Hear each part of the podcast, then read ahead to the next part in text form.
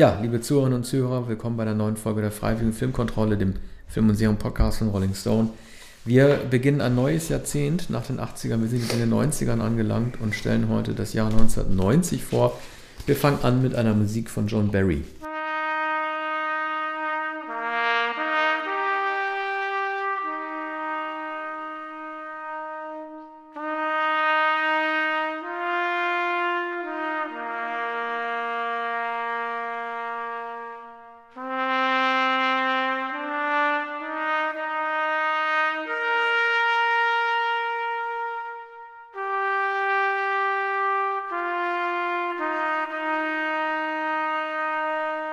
Ja, das war aus äh, Der mit dem Wolf tanzt, Dances with Wolves, oder wie ich ihn nennen würde, The With the Wolf Dances. Äh, John Barry hatte 1988 äh, einen, lebensgefährlichen, einen lebensgefährlichen Speiseröhrenriss, ist fast daran gestorben und musste ein wenig aussetzen. Er hatte vorher mindestens mal zwei Scores pro Jahr gemacht. Das war sein fulminantes Comeback, das auch gleich mit einem Oscar ausgezeichnet äh, wurde. Ein sehr schwelgerischer äh, Score, der in nötigen Momenten noch ordentlich, äh, siehe Bisonjagd, Dampf machen konnte. Äh, ich kann mir nicht helfen, ich mag den Film irgendwie, auch wenn er, so wie ja Pauline Kael, die Kritikerin damals gesagt hat, ähm, Kevin Costner hat nicht nur Federn auf dem Kopf, sondern auch Federn im Kopf. Also er hat seine äh, White Savior Fantasie durchgesetzt, ist er sozusagen als ein ehemaliger Soldat es nun den äh, Indianern zeigt, wie man richtig gegen andere Stämme kämpft. Das wurde natürlich von oben her, äh, das wurde natürlich kritisiert, aber ich kann mir nicht helfen. Also irgendwie hat mich der Film dann doch berührt. Man kann sich natürlich daran stören, dass er jetzt selber zum indigenen Amerikaner wird, gegen die verfeindeten Pawnees kämpft und dass äh, vielleicht die Sioux, denen er sich anschließt, irgendwie selber ein Volk gewesen sind, das für äh, sehr große Grausamkeit gestanden hat im äh, Krieg. Kann man doof finden, man kann auch blöd finden, dass John Dunbar jetzt sich als Lebensgefährtin ausgerechnet mit äh, der Frau, die steht mit einer Faust heißt, so eine Siedlertochter aussucht, die äh, selber eine Weiße ist, so wie er, dass er also nicht wirklich versucht, sich zu, äh, zu assimilieren. Aber was doch das eigentlich Traurigste an dem Film ist, äh, dass das Anliegen äh, so, so ehrhaft von ihm ist. Allerdings, wenn man jetzt mit Freunden darüber redet, was, äh, äh, redet, was einen am meisten berührt hat in dem Film oder traurig gemacht hat, dann wird halt eben doch nicht genannt, dass es um die Vertreibung der Indianer äh, aus ihren Lebensräumen geht, sondern dass der Wolf erschossen wurde. Also all, alle, mit denen ich spreche, sagen, der traurigste Moment ist der, in dem der Lupus stirbt, in dem das Tier erschossen wird und nicht halt, äh, dass eine Erinnerung geblieben ist, dass es auch darum geht, dass äh, die Indianer vertrieben wurden. Naja, das eigentliche Thema ist der Feind, wobei der Film natürlich so lang ist, dass er auch noch eine unwahrscheinliche Romanze erzählt, die du ja erwähnt hast. Ich weiß gar nicht, Du hast dich sehr gut äh, vorbereitet. Wahrscheinlich die vier Stunden oder fünf Stunden Fassung noch, noch, einmal gesehen.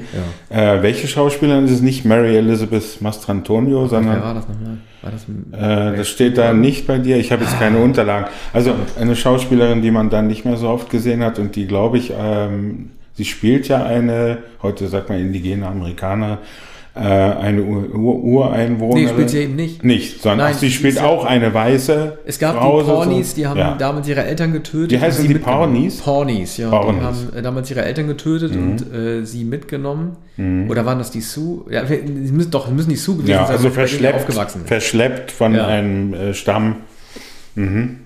Ja, also insofern treffen sich dann zwei weiße Amerikaner, ne? ja in, im Indianerland und es handelt sich um einen sozusagen geläuterten oder einen schon fast zum Tode verurteilten, also durch, durch, ein, äh, durch eine schwere Verletzung äh, äh, einer Amputation zuvorkommender Bürgerkriegssoldat. Ne?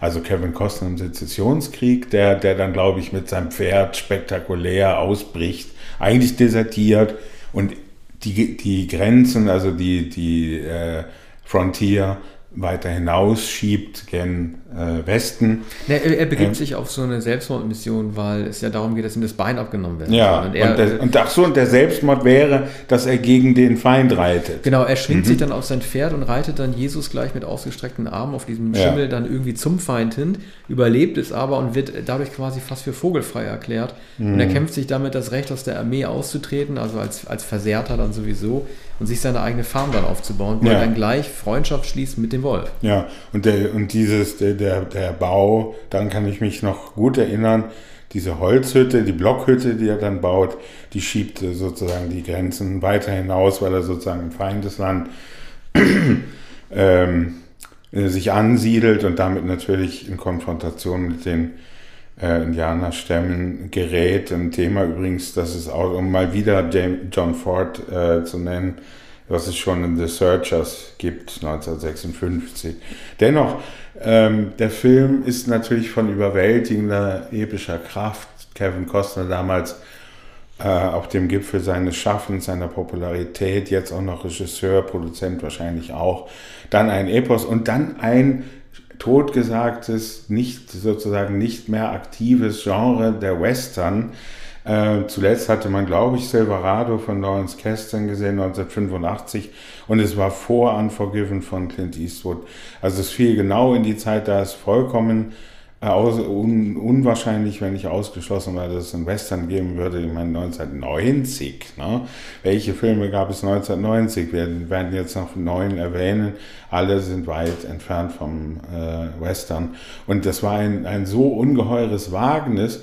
Und dass einem Schauspieler, der erst seit fünf Jahren etwa populär war, äh, das zu ermöglichen und die Finanzierung ihm zu geben, äh, zeigt, was für ein Abenteurer Kevin Costner war. Mindestens so abenteuerlich wie dieser Dunbar, äh, den er spielt. Ja, es war ja der Auftakt, äh, der Auftakt einer kurzen, aber doch goldenen Strecke mit vier Hits in vier verschiedenen ja. Genres. Ne? Er hatte danach Bodyguard gemacht, den Liebesfilm. Ja.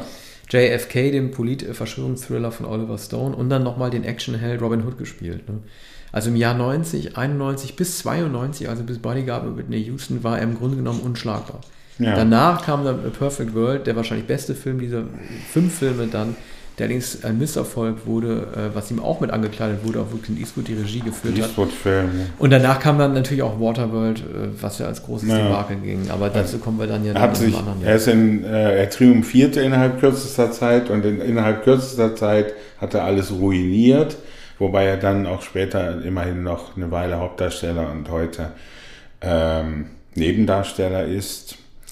Äh, aber jedenfalls eine erstaunliche Geschichte und der Wagemut oder die, die, das Bezwingende dieses Mannes äh, erkennt man eben daran, dass man ihm dieses äh, gigantische Budget zugetraut hat, dass man ihm die Regie zugetraut hat. Eine sehr konventionelle Regie, freilich.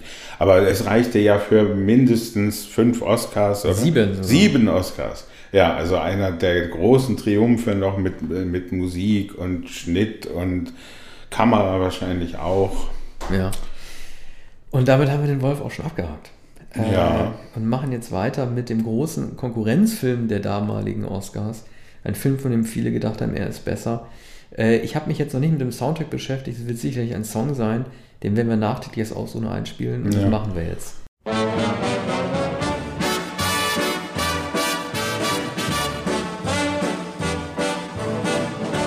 I know I'd go from rags to riches if you would only say you care.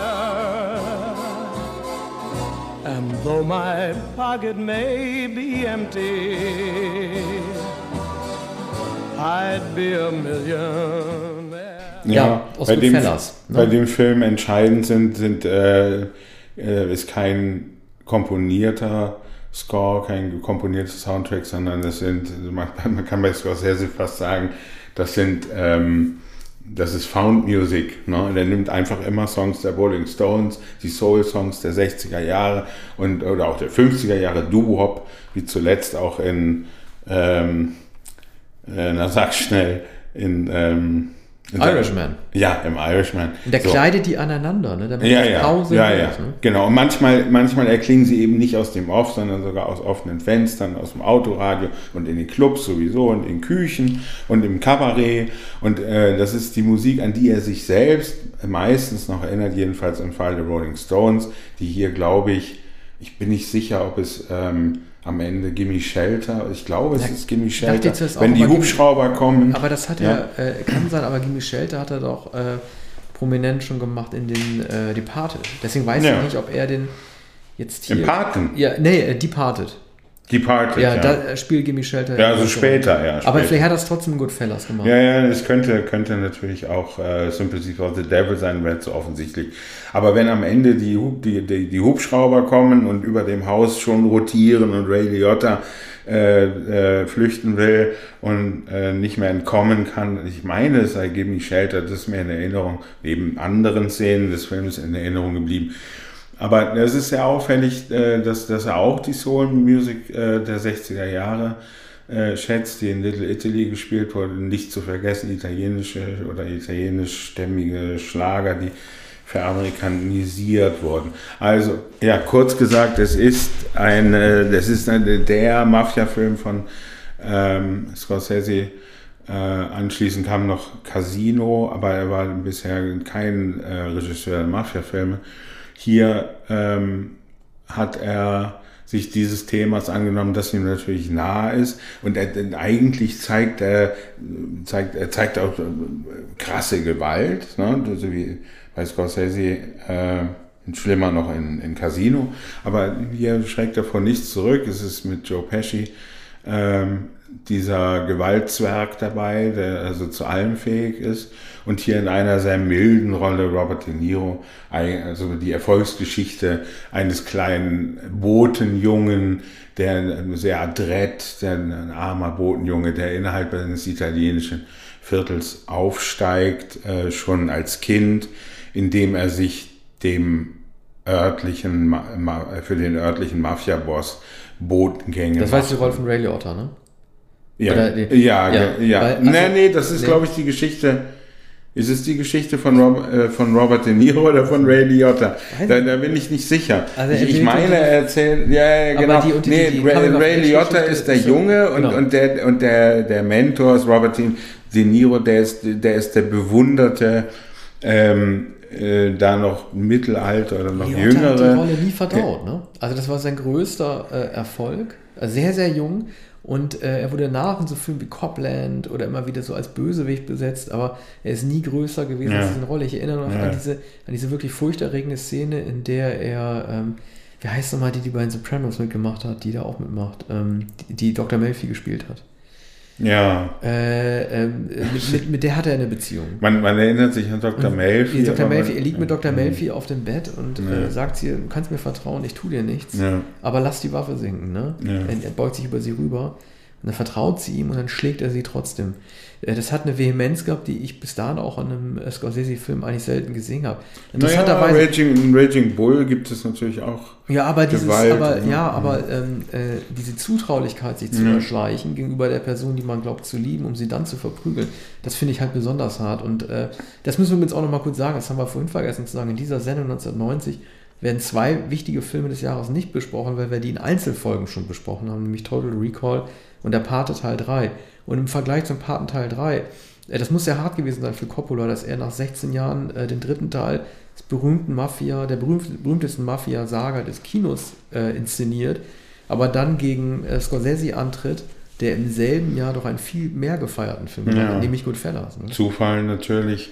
Und ähm, während, während ähm, Coppola den dritten Teil seiner Oper, den missglückten äh, schwerfälligen dritten Teil hat ähm, Scorsese natürlich genau den hektischen, brillant geschnittenen äh, Episodenfilm gedreht, den man von ihm erwarten konnte. Ne? Der, äh, mit äh, Michael Ballhaus an, an der Kamera, der hier die spektakulären Fahrten macht. Ist auch spektakulär geschnitten, spektakulär, wie, wie die Musik eingesetzt ist. Man, manchmal denke ich, äh, habe den Film kürzlich noch einmal gesehen, ist vielleicht etwas zu hektisch, wie auch in Casino, in so einzelne Episoden aufgeteilt ähm, und zusammengehalten von dem Voice-Over. Und das Voice-Over ist auch ziemlich hektisch die äh, 50er Jahre werden, werden hier vielleicht etwas zu idyllisch gezeigt. Ne?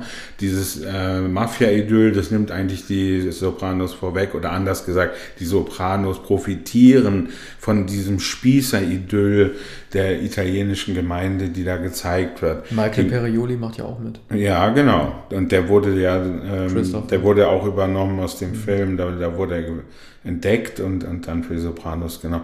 Und es sind, äh, gibt auch genau schon diese Szenen, diese großen Barbecue-Feste, im, im Garten, es ist ein, ein, ein Kleinbürger-Idyll, der Pate ist ein, ein, ein sehr, sagen wir, kumpelhafter ähm, äh, kumpelhafter Gemeindevorsteher, der dann alle einlädt und selbst am Grill steht. Da äh, erinnert man sich auch an, an Toni Soprano, der ähm, selbst immer mit der Zange am Grill stand und, und, all, und die dicke Zigarre raucht und alle sitzen dann im, im, im Garten und alle profitieren davon dass so äh, Fleischtransporte überfallen werden und ähm, so alle Lastwagen, die da rumfahren, die müssen dann zumindest Zoll äh, bezahlen und die, die Restaurants müssen Schutzgeld bezahlen und, und die, die, die äh, Fleischerwagen ähm, und ähm, Brotwagen werden natürlich äh, überfallen. Und äh, wenn sobald De Niro auf, auf der Straße steht und, und so ein Lastwagen anhält, springen schon alle aus dem Auto und flüchten. Und er kann dann also Fernseher und was immer auf der Ladefläche ist, äh, absahnen und äh, ist dann, wird dann zum Vorbild des Jüngeren, jetzt äh, weiß ich es wieder sicher, Ray Liotta, der dann in den 70er Jahren diese Karriere fortsetzt. Und dann kommt eben auch Dr. Malfi, der Namen will nicht wissen, ich hätte, hätte es mir doch hier ähm, ausdrucken sollen. Ähm, Lorraine Bracco. Ja, Lorraine Bracco. Mhm.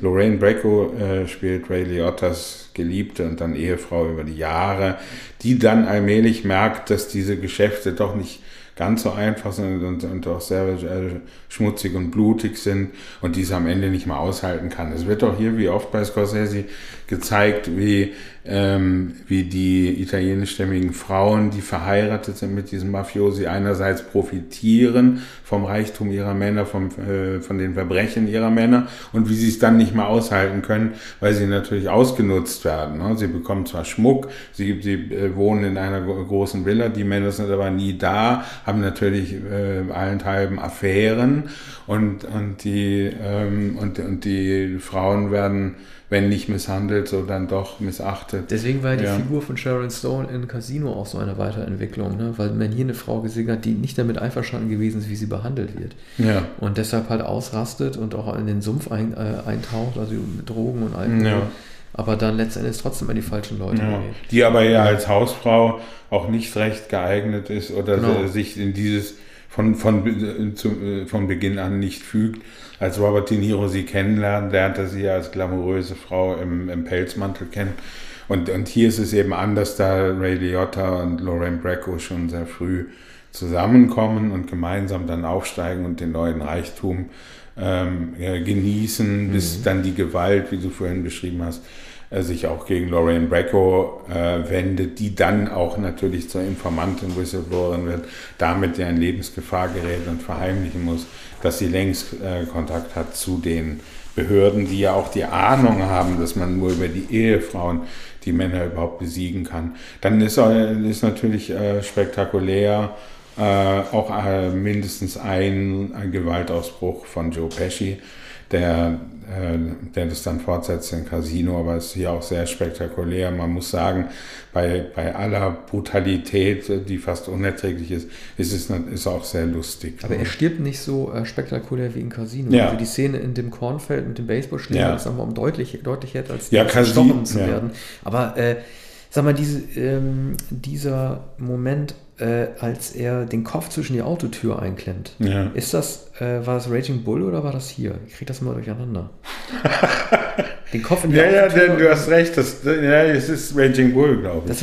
und dann das gibt es noch eine andere, wo wir gerade bei äh, Scorsese Gewaltszenen sind, eine, die mich auch irgendwie, bei der sich bei mir alle Spiegelneuronen zusammenziehen, das ist die in The Departed, als äh, Leo diesen Kleiderständer nimmt. Kleiderständer haben ja oben oft so Aufsatzstacheln, mhm. wo du die Jacken dran hängst und dann mit diesem äh, Quintett aus Stacheln dann irgendwie auf den Typen in so ein Gesicht einsticht. Ja. Also so eine Defunktionalisierung von so Alltagsgegenständen ja. finde ich immer ganz, ganz ekelhaft. Ja. Naja.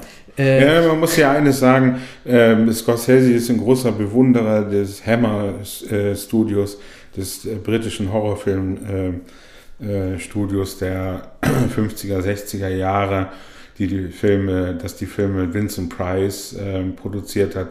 Ähm, also die, die Vampirfilme, die Dracula-Filme, dann später auch äh, den Frankenstein und äh, in Cup der Angst, also zwei, drei Jahre später, hat Scorsese diesen billigen, farbigen Horrorschinken des britischen Hammer Studios dann ein Denkmal gesetzt. Und daher kommt eigentlich die drastische Gewalt und das Blut, nur dass es äh, hier ins Re einigermaßen realistisch gewendet ist. Genau besehen muss man aber sagen, dass die, die äh, Gewalt von, äh, von Joe Pesci eigentlich nichts Realistisches mehr hat. Ne?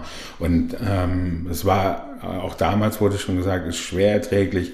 Bei Casino war dann die Szene mit dem Baseballschläger im. Naja, du kannst halt vor allen Dingen so jemanden eigentlich nicht in deinem Team haben. Ne? Also gerade wenn es darum geht, dass du verbindliche Geschäfte machst, in denen du kühl reagierst, darfst du so einen kleinen Choleriker eigentlich nicht drin haben. Das ja. ist schlecht fürs Geschäft. Also normalerweise würde sich in jeder Konstellation, ja. jedem Organigramm, das sich so eine Mafia-Gesellschaft ja. zusammenbaut, dürfte so einer keinen Platz haben. Ja, es ist hier auch nicht. Das steht viel zu hoch in der Hierarchie.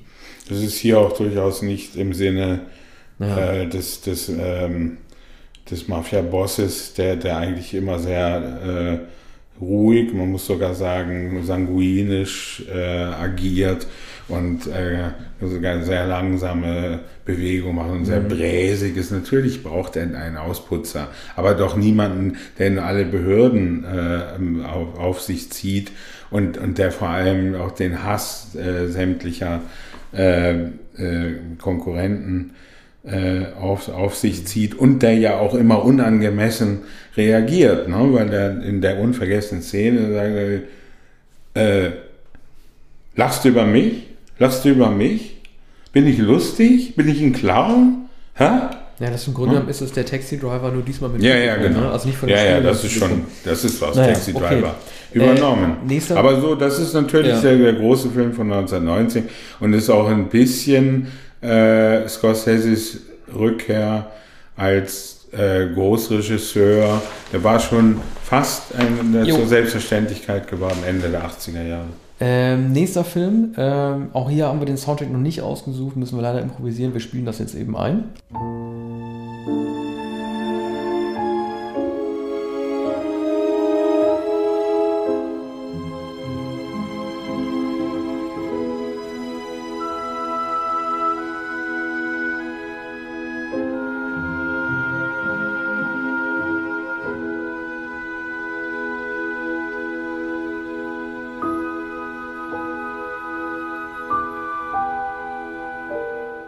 Das äh, war von Rob Reiner, äh, nämlich Misery, der, glaube ich, soweit ich das weiß, auf, äh, ähm, in Deutsch auch als Misery, ähm, auf Deutsch auch als Misery ins Kino gekommen ist und nicht diesen blöden Titel äh, Sie bekommen hat.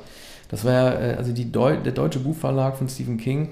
Heine hat immer extrem lustige Titel sich überlegt für äh, Stephen King-Verfilmungen die die, die, die, die nach einem sehr einfachen Muster gefolgt sind. Ne? Also nach S, It, gab es dann halt irgendwie zwei Jahre später Misery, ein Jahr später Misery, dass sie einfach in sie übersetzt haben. Ein R sie haben dann, Misery in sie Ja, übersetzt? weil, weil die dachten anscheinend mit S, äh, das ist so ja. griffig, dass man dann die, äh, die mhm. Hauptfigur, äh, die Krankenschwester Annie Wilkes, die ja sehr mörderisch ist, dann einfach mit ja. ähm, sie übersetzen könnte. Also ein R gibt es zum Glück nicht. Dafür halt so dämliche Titel wie Tod oder Nachts oder so. Also so Einwortsachen, die so äh, den Kopf aufblinken. Friedhof der Kuscheltiere. Ja, aber das war, das wäre zumindest halbwegs noch im Original angelegt. Ja. ja auf jeden Fall Misery äh, von Rob Reiner. Man muss zu Rob Reiner nochmal sagen, ich habe es glaube ich in einer anderen Folge, ja. wahrscheinlich zu 1986 gesagt, wie sehr er es doch geschafft hat, äh, sich äh, jeweils verschiedenen Genres anzunähern. Das hat eigentlich in dieser Zeitspanne höchstens noch Richard Donner gemacht, der ja so Sachen wie Superman gemacht hat, das Omen oder Lethal Weapon oder ähm,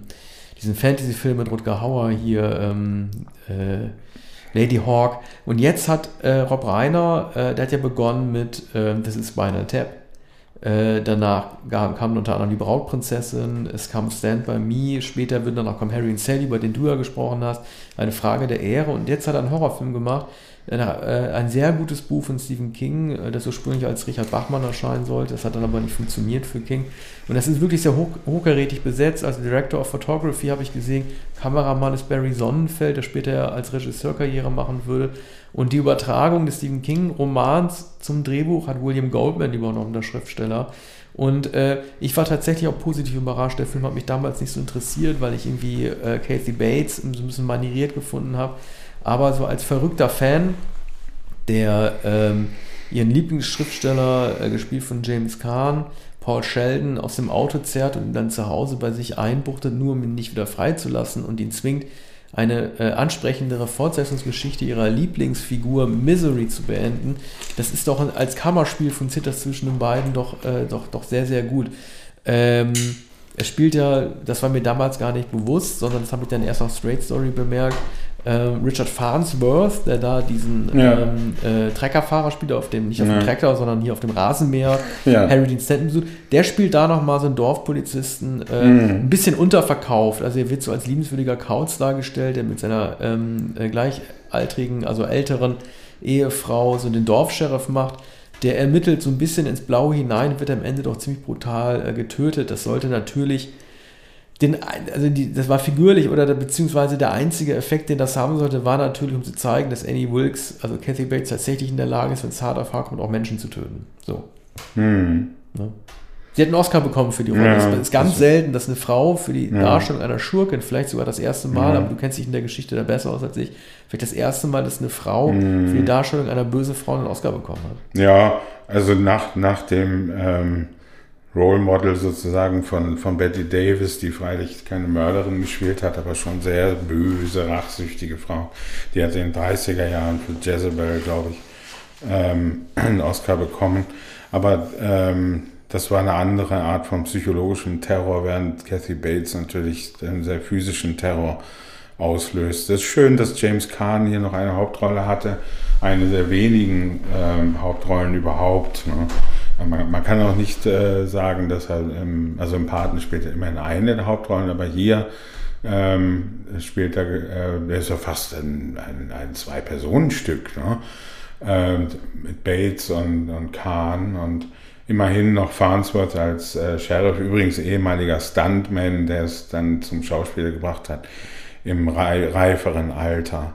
Und das ist ein sehr wirkungsvoller Film, der eigentlich auf engstem Raum agiert und auch in, in, dadurch, dass Kahn bewegungslos ist, hier eine Parallele zu dem Bühnenstück ähm, Die Katze auf dem heißen Blechtag von Tennessee Williams, wo Paul Newman ähm, lediert ist und immer mit der Krücke herumläuft, eigentlich nur im Zimmer. Ja, werden die Füße gebrochen da auch in dem Film. Ja. Normalerweise im Roman wird sie mir tatsächlich, glaube ich, im Fuß abgeschnitten. Äh, das konnten sie da nicht zeigen. Ja. Äh, aber der, der Roman wie auch der Film soll natürlich die große Angst Stephen Kings behandeln, ähm, von einem Fan gejagt zu werden. Ja. Er war ja 87 schon unermesslich populär. Äh, genauso populär wie er heute ist. Also er war da schon der Star. Also spätestens ja. nach It von 1986 war er der Superstar. It war das meistverkaufte Buch 1986. Mhm. Und äh, er hat einfach immer Angst gehabt. Er, ne, also er lebte damals schon zurückgezogen, weil es immer Irre gab, die gedacht haben, wenn jemand Horrorbücher schreibt, dann kann der auch mit Horror umgehen. Also sprich, wenn ich ihn selber verfolge. Und das hat er da natürlich, natürlich eingebaut. Ne? Auch wenn er es als unter Pseudonym Richard Bachmann veröffentlicht, äh, veröffentlichen wollte, aber das kurz vorher aufgedeckt wurde von so einem Buchhändler, der einfach festgestellt hat, dass die Bücher von Richard Bachmann den gleichen, die gleiche Tonalität haben, mm. die gleichen, das gleiche Vokabular und die gleiche Stilistik benutzen wie Stephen King Bücher. Ne? Ja, kann er denn die, seine Schreibweise nicht verstellen? Weiß nicht. Das müsste ihm J.K. Rowling das kann, die erlegen. auch unter Pseudonym geschrieben hat. Ich weiß nicht, vielleicht gibt es ja auch sehr viele äh, Superstar-Schriftsteller. Vielleicht hat ja Comic McCarthy jetzt 15 Jahre kein Buch gemacht, weil er in der Zwischenzeit als jemand anders Bücher veröffentlicht hat. Kann ja auch sein. Mhm. Ne? Das hat nicht mal Thomas Pynchon gemacht, der, der, der freilich selbst verschwunden ist. Also gibt nur den Namen Thomas Pynchon. Und da weiß man aber nicht, ob es Thomas Pynchon äh, überhaupt gibt. Ähm, den gibt es vielleicht nicht. Jedenfalls lebt er noch mit 80 Jahren. Aber das ist ein, eine Schreibt andere... Pynchon noch eigentlich? Nein, er hat zuletzt nicht mehr geschrieben in Wann den letzten das Jahren. Das letzte war in Decent Vice, das auch, äh, glaube ich, das auch schon verfilmt wurde. Ne? Ja, ja, von P.T. Anderson. Ja, in genau, von P.T. Ja. Anderson. Ich mhm. glaube, in Decent Weiß war, war das letzte. Okay. Nein, nee, es kam noch eins später. Das ist ein Titel, den ich nicht weiß, aber das ist fünf Jahre her mindestens. Mhm. Nein, ich, Pynchon ist über 80 Jahre alt. Und da weiß man eben nicht, ob es sich nicht möglicherweise um Phantom handelt. Der ehemalige Kulturstaatsminister Naumann, der äh, einst äh, den Rowold Verlag leitete, schwört aber, dass er Thomas Pynchon irgendwo äh, auf Nantucket oder so begegnet ist. Hä? Ne? Wieso sollen die beiden sich denn getroffen haben? Ja, weil äh, Naumann den Rowold Verlag geleitet hat, der die deutschen Übersetzungen von Pynchons äh, Büchern rausbringt. Und der äh, sagt, äh, er habe Pynchon einmal getroffen oder äh, zumindest mit ihm telefoniert, was natürlich auch bedeutet, dass er mit einem Phantom telefoniert haben ja. könnte. Oder mit, mit dem Autor, der sich verbirgt hinter Thomas Pynchon. Mhm. Naja, ähm, ja, also äh, Misery, auch ein äh, recht erfolgreicher Film und äh, wie ja doch die meisten, über denen Stephen King steht. Mhm. Gut, äh, der nächste Film. Ähm, Musik zu fegefeuerte Eitelkeiten. Bonfire of the Vanities.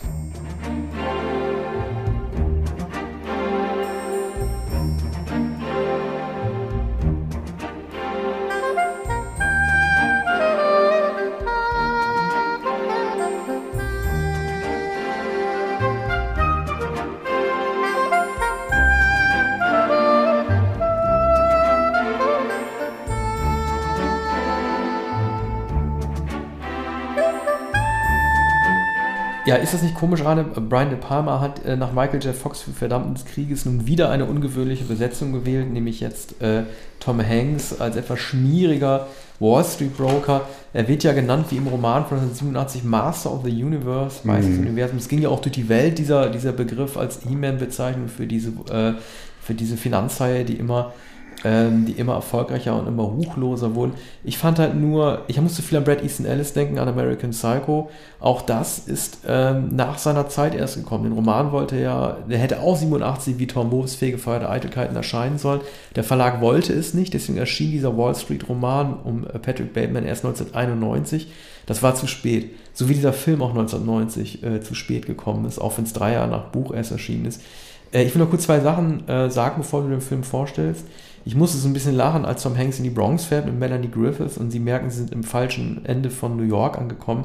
Das erinnert mich so ein bisschen an so eine Simpsons-Episode, in der äh, die Simpsons äh, Ferien in New York machen und sobald auch nur so ein bisschen das Tageslicht verschwindet und der Spätnachmittag bis zum Abend hin anzubrechen droht, hetzen die wie verrückt aus dem Central Park raus, weil die dieses Klischeebild des äh, Landtouristen im Kopf haben, der denkt, man darf sich auf gar keinen Fall im New Yorker Central Park ja. nach 18 Uhr aufheben. Und so ein bisschen kam mir das in dieser Bronx-Situation mit Hanks und Griffiths auch vor. Ja. Das war das eine. Dann stört mich bei De Palma Splitscreen, wenn er nicht sein muss, wie man ihn hier sieht. Und was mich am meisten nervt, ist, er hat so eine sehr, sehr suggestive Kameraführung gemacht, indem er Autoritäten immer von unten nach oben filmt, wie den Richter, mhm. oder halt von, un, äh, oder von oben nach unten, wenn es um kleinere Leute geht, ja. zeigen, hier werden Hierarchien dargestellt in der Gesellschaft. Das ist mir zu platt.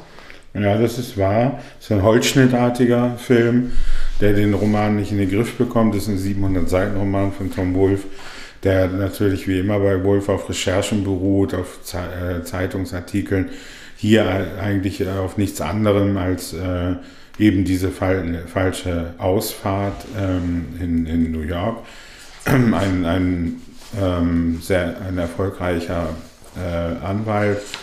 Äh, ein sehr biederer Mann von Tom Hanks gespielt, fährt mit seiner äh, Geliebten, die man damals wahrscheinlich ausgeflippt genannt hat und die geldgeil ist, ähm, nachdem er, glaube ich, vom Flughafen kommt, in einem Mietwagen äh, falsch von der Straße ab und sie geraten in ein Viertel, wahrscheinlich äh, Bronze, Harlem, Harlem vermutlich. So, und, und äh, man sieht, dass es im Studio gefilmt ist. Also wie immer bei, bei Brian De Palma äh, sieht man nicht, nicht gerade realistische Schauplätze, brennende Blechtonnen und ähm, die fahren ganz langsam dann durch eine Straße und dann äh, kommen all diese bösen Typen mit den Bandanas und den Lederjacken und den Nieten ganz nah ans Auto ran, äh, weil sie einen weißen Mann mit einer weißen Frau gesehen haben, mit einem großen äh, Mercedes, glaube ich. Ne? Ähm, jedenfalls in einem, in einem Mietwagen und sie sehen sofort, dass sie nicht dahin gehören und, und die wollen sie zumindest erschrecken oder fordern dann eine Uhr oder so. Und, und, und Hanks reagiert natürlich panisch und ja, macht das Fenster hoch und, und äh, tritt aufs Gaspedal und ähm, äh, fährt dann irgendwie gegen eine Blechtonne und hat dann eine Panne und muss dann aussteigen und dann kommen zwei äh, schwarze äh, Männer auf, auf ihn zu und äh, Griffith sitzt im Auto und sagt, mach schnell, mach schnell, mach schnell und er schafft es nicht, den, den Reifen aufzuziehen und ähm, Äh, oder naja, vielmehr, er, er schafft es dann doch ins, nee, er schafft es dann doch ins Auto und er, ja, äh, und, und, er setzt zurück und, und, und, äh, und, und fährt dann vorwärts und erwischt den einen. Na, es war, es war leicht anders. Ja. Äh, mhm. Also er will mit denen ins Gespräch kommen, oder ja. nein, die wollen mit ihm ins Gespräch kommen. Es ist nicht ganz klar, was sie von ihm wollen, weil man sieht nur, wie einer äh, in die Jackentasche reingreift. Es soll auch mhm. offen bleiben, ob die ihn wirklich überfallen wollten oder ob die einfach sonst was von ihm wollen. Und er ist relativ geistesgegenwärtig und nimmt ihm wie so eine Mülltonne und mhm. haut die dem einen irgendwie sofort mhm. in den Bauch. Er ist gar nicht so unschlagkräftig, Tom Hanks, naja. äh, als Wall Street Broker in dieser Rolle. Es ist dann aber Melanie ja. Griffith, die aufs Gaspedal drückt. Ach so, das kommt am Ende ja. auch raus. Die sitzt Sie am Steuer, diesen Unfall versaut. Dieser Roman mhm. erschien ja zunächst als Fortsetzungsroman, ich weiß nicht, ob es Vanity Fair war oder New Yorker. Mhm. Und also peu à peu. Und dann kam mir erst das Riesenbuch und es war ja, glaube ich, auch tatsächlich sein erster Roman. Ne? Also er hat ja schon hier die, die Mond, äh, Mond hier äh, Apollo und so. Er hat ja schon, oder hier äh, mit, mit, mit ähm, die Hippie. The Right Stuff. Right Stuff und, und Ken, Ken, Ken Casey und so. Der hätte schon alles begleitet als Journalist, aber das wäre, glaube ich, sein erster Roman auch. Ne? Ja. Und es ist aber auch schon auch so ein bisschen mit sehr spitzen Fingern angepasst, äh, angefasst, wie die äh, New Yorker Society, wie Manhattan sich vorstellt, was denn passiert, wenn wir einmal in unserem Leben aus Versehen in der ja. Bronx landen. Das ist so ein Gedankenspiel, das wahrscheinlich jeder reiche Mann von der Upper West Side hat und sich einmal den Luxus gegönnt hat, sich das vorzustellen. Und dafür war dieser komplett immer in weiß gekleidete Schriftsteller halt genau der richtige Mann, um diese Angst in Worte zu fassen. Ja, also du hast, du hast recht, so wie du es geschildert hast. Du hast den Film äh, möglicherweise jetzt noch einmal gesehen. Ja, ich habe den gestern gesehen. Tut mir ja. leid. Also, deswegen, ja, ich Na gut, gestern, so haben wir die präzise Schilderung. Ja. Äh, hey, es ist aber nicht so, also manche Filme wie der mit dem Wolftanz, die habe ich tatsächlich aus dem Gedächtnis gemacht. Aber den, das ja. ist so lange her, weil der Film, ich sag's jetzt einfach mal, auch so ja. schlecht ist, dass ich den so lange nicht gesehen habe. Und jetzt habe ich ihn gestern nochmal angeguckt. Ja, ich habe den Film vor einigen Wochen noch einmal gesehen und hatte äh, ihn nicht in guter Erinnerung, hatte ihn damals im Kino gesehen, habe ihn äh, in, jetzt in noch weniger guter Erinnerung. Also die Fehlbesetzung äh, Tom Hanks, äh, richtige Besetzung zwar von Melanie Griffiths, die aber auch weit überspielt und eine Karikatur die, dieser äh, Freundin liefert. Tom Hanks auch fehlbesetzt. Ja, Bruce Willis auch. Was soll der in dem Film? Der hat überhaupt keine Funktion. Man hört ihn aus dem ja. Off, er macht das Voice-Over. Ja, er ist alter Ego von Tom Wolf, alles klar. Mhm. Aber äh, er hat äh, rein erzählerisch überhaupt keinen richtigen Nutzen, weil er äh, zum Finale nichts beiträgt. Ja. Also der Willis soll natürlich hier der hartgesottene äh, Journalist sein, der Bluthund, der einer Fährte hinterher schnüffelt und der den Verdacht hat, dass mit diesem Hanks äh, etwas nicht stimmt. Denn er hat den Wagen gemietet und er übernimmt sozusagen die Verantwortung für Griffiths. Und, ähm, und wir sind da, wir sind gemeinsam darin, aber die kommen uns nie drauf. Und die Griffiths befürchtet schon, äh, äh, dass das anders sein könnte. Und das passiert dann auch alles. Sie ruft dann auch bei ihm zu Hause an. Er hat eine Ehefrau, die ohnehin schon einen Verdacht hat. Hanks ähm, äh, geht dann, äh, läuft dann zum Telefonieren mit dem Hund raus, während es regnet und dann, dann ruft die Griffiths bei ihm zu Hause an und äh, die, die Ehefrau ahnt, dass, es, dass etwas nicht stimmt. Und, und Hanks verwickelt sich immer mehr in Widersprüche. Ne? Es kommen dann die, die äh, Polizisten in die Wohnung und äh, merken bald, dass er äh, nicht konzise, nicht präzise schildern kann. er macht zwar ganz ja. großartige Sachen, nämlich in dieser Gerichtsszene am Ende. Er kommt, äh, also er wird ja ausgebuht von den Afroamerikanern, die ja. in New York leben, weil sie wollen unbedingt, dass er an den Galgen kommt. Und äh, er ist völlig fertig und sagt sofort, es tut mir alles total leid, es tut mir total leid, es tut mir einfach alles nur leid. Und das ist halt total menschlich, sowas zu sagen, weil er das Schuldgefühl hat. Aber äh, seine Darstellung ist insofern großartig, als dass er ein Tom Hanks, man kennt ihn nicht als hämischen Menschen, aber er hat selten hämischer geguckt, als am Ende, als Melanie Griffith ja behauptet, ja, es war äh, Sherman, der den Wagen mhm. gefahren hat und nicht ich. Und er dann einfach, wie so in so klassischen billigen Gerichtsfilmen, derjenige ist, der auf das Aufnahmegerät Play drückt und dann vorspielt, nämlich was ja. er aufgezeichnet ja. hat, nämlich, dass sie bekennt, dass sie die Autofahrerin gewesen ist. Ja. Und er hat so ein herrliches Grinsen im Gesicht, so ein schadenfrohes Grinsen, wie man es danach in Tom Hanks Film nie mehr gesehen hat. Also ich glaube, die Rolle war für ihn sehr einflussreich nämlich äh, danach Rollen nur noch anzunehmen, äh, wie er sie halt nie wieder annehmen würde. Also er, er, hat selten so einen widerlichen Typen gespielt wie in diesem Film. Ja, der aber dann doch sehr harmlos wirkt bis zu dem Moment, da er äh, dann dieses äh, Tonband präsentiert oder das Diktiergerät. Ich glaube, er hat das auch glaub, nicht hat das absichtlich aufgenommen? Das weiß ich nicht. Das wäre also, komisch, wenn das, das absichtlich hat zu einem früheren Zeitpunkt, als er noch keinen Verdacht gegen die Griffiths hat, selbst ähm, zwar schon etwas in Bedrängnis geraten ist, aber noch glaubt, dass sie da rauskommen werden, hat, hat er es aufgenommen, ähm, muss also das Gerät in der Tasche gehabt haben, als sozusagen noch die erotische Sensation Griffiths, die auf seine Kosten in einer Wohnung lebt, als er, die, als er sie aufsucht. Und da wird genau dieses Gespräch, das dann beweist, dass die Griffiths äh, gefahren ist und den Tod des Mannes verursacht hat, was am Ende ihn ähm, freispricht. Und ähm, die Pointe ist dann natürlich ja auch äh, sehr, sehr billig, ähm, dass äh, der, der Trinker äh, Bruce Willis, der als dysfunktional gezeigt wird, als jemand, der eigentlich gar nicht mehr dazu in der Lage ist, irgendwas zu schreiben oder gar zu recherchieren, dass der natürlich aus diesem Material einen Tatsachenroman spinnt und natürlich dann den Pulitzerpreis oder ein, eine große Literaturauszeichnung bekommt, wobei man aus diesem Stoff ja überhaupt keine Literatur machen kann. Und ähm, Tom Wolfe hat es genauso gemacht, ist auch keine Literatur geworden, aber ein sehr erfolgreicher Roman, der in den USA ähm, äh, also ein Riesen-Bestseller war, auch in Deutschland diskutiert wurde, da allerdings auch schon mit dem auch in Amerika erhobenen Vorwurf des Rassismus und ähm, der fragwürdigen Schilderung ähm, äh, der, der äh, schwarzen Figuren. Unter anderem gibt es einen, äh, einen schwarzen ähm, Priester und einen Bürgerrechtler, der an Jesse Jackson angelehnt ist, und, und so eine Art Gospel-Prediger. Und beide werden als ähm, sozusagen manipulierende Medien ähm, Mediengestalten gezeigt, die nur daran interessiert sind, ins Fernsehen zu kommen mit, mit, mit ihren Brandreden. Ne? Das ist von, von heute aus äh, interessant zu sehen, wie das Fernsehen da gezeigt wird. Da kommt dann immer jemand gleich mit der Kamera und da, hier stellen Sie sich mal dahin, stellen Sie sich mal dahin und dann schwingen die beiden große Brandreden. Ne? Und, und das wurde durchaus auch dem Roman vorgehalten. Ich kann mich auch daran erinnern, 88 war das deutsche Übersetzung ähm, in Deutschland ersch ähm, erschienen.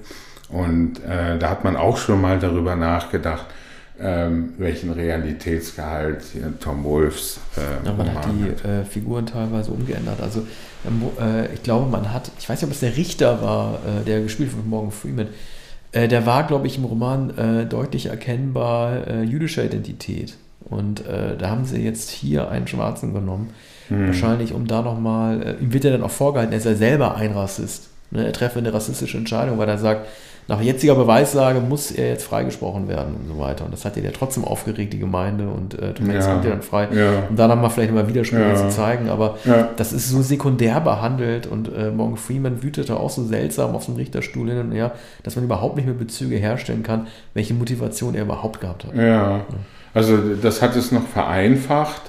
Ähm, Sie, sie wollten sich natürlich anders als der Roman auch gar nicht einlassen auf Nebenfiguren wie den Richter, hat man gesagt, naja, besetzen wir auch noch als Schwarzen. Dadurch wird es zugespitzt. Das ist klar, äh, es muss Hanks eigentlich schuldig gesprochen werden. Der hat dann gar keine Chance. Mhm. Aber abgesehen davon ist er ja, oder ist, ist Melanie Griffiths, auch durchaus schuldig und man, man, man hätte da ja wahrscheinlich auf Totschlag erkannt ne? oder mhm. ähm, wie heißt das, das fahrlässige Tötung oder dergleichen. Aber so, da, es wurden Ängste artikuliert, die, die in den 80er Jahren in, in äh, New York gang und gäbe waren. Es gab später diesen Central Park Mord, äh, äh Vergewaltigung einer Joggerin. 1991 war das, glaube ich. Ähm, und das hat John Didion dann äh, beschrieben, wie das in der Boulevardpresse ausgeschlachtet wurde und der Prozess über Monate, Donald Trump forderte Todesstrafe und so weiter. Das war dann sozusagen das Nachspiel.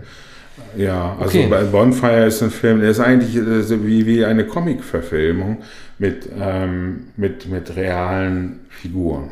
Ja. Äh, den nächsten Film stelle ich vor ähm, mit dem Lied, das jeder kennt, ein Schlager, der damals ein zweites Mal in die Charts gekommen ist, nämlich Unchained Melody. Oh, my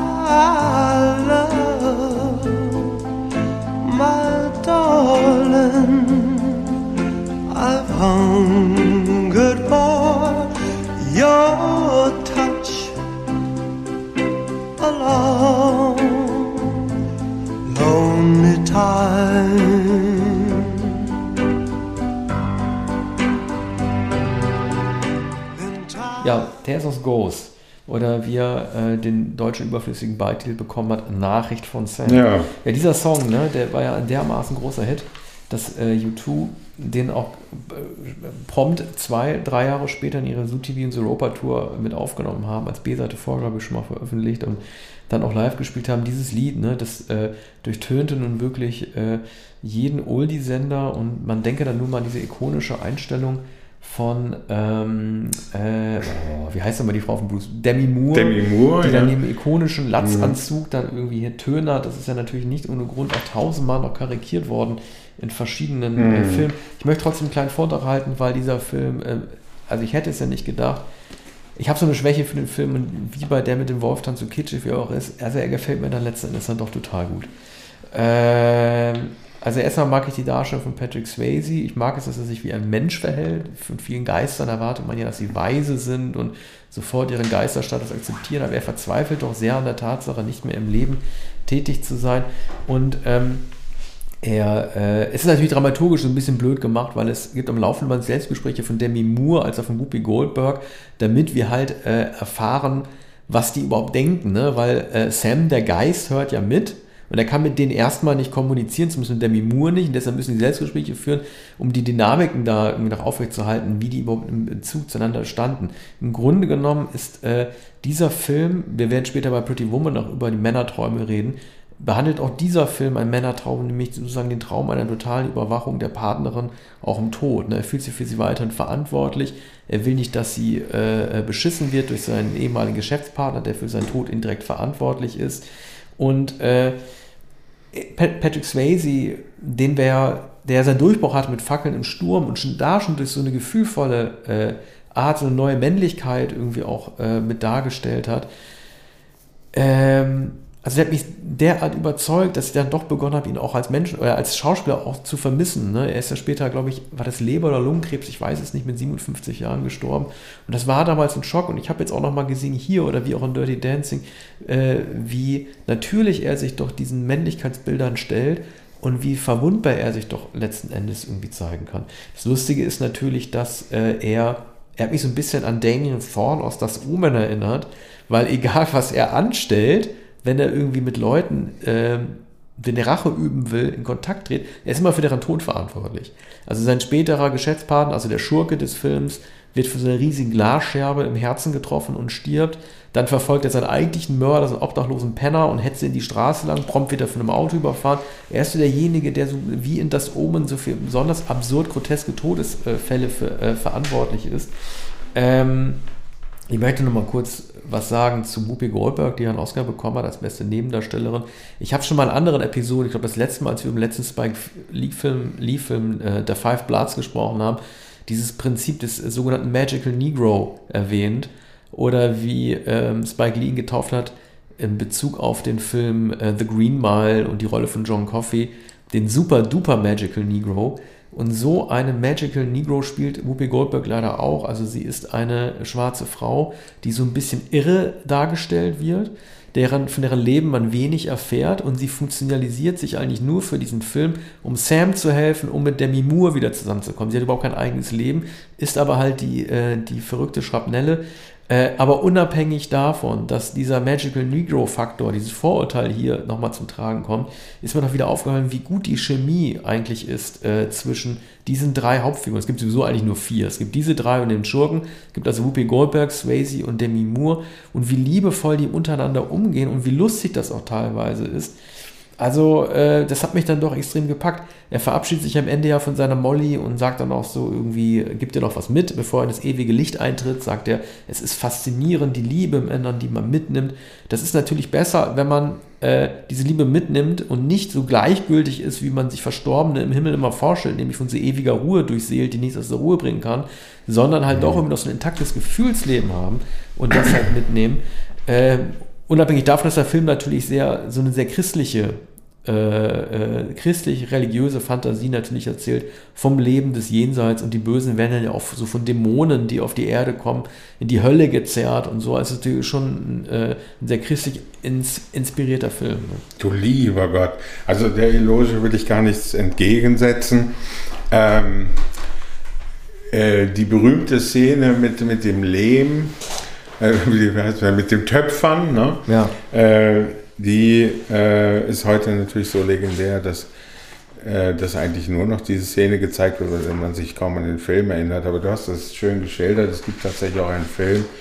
Ähm, ich hatte immer wenig gefallen, schon seit Ernst Lubitsch, ähm, an, an diesen Himmels-Höllen-Filmen, äh, da äh, ein Verstorbener äh, auf das Geschehen auf, ähm, ähm auf Erden schaut und dann eingreift.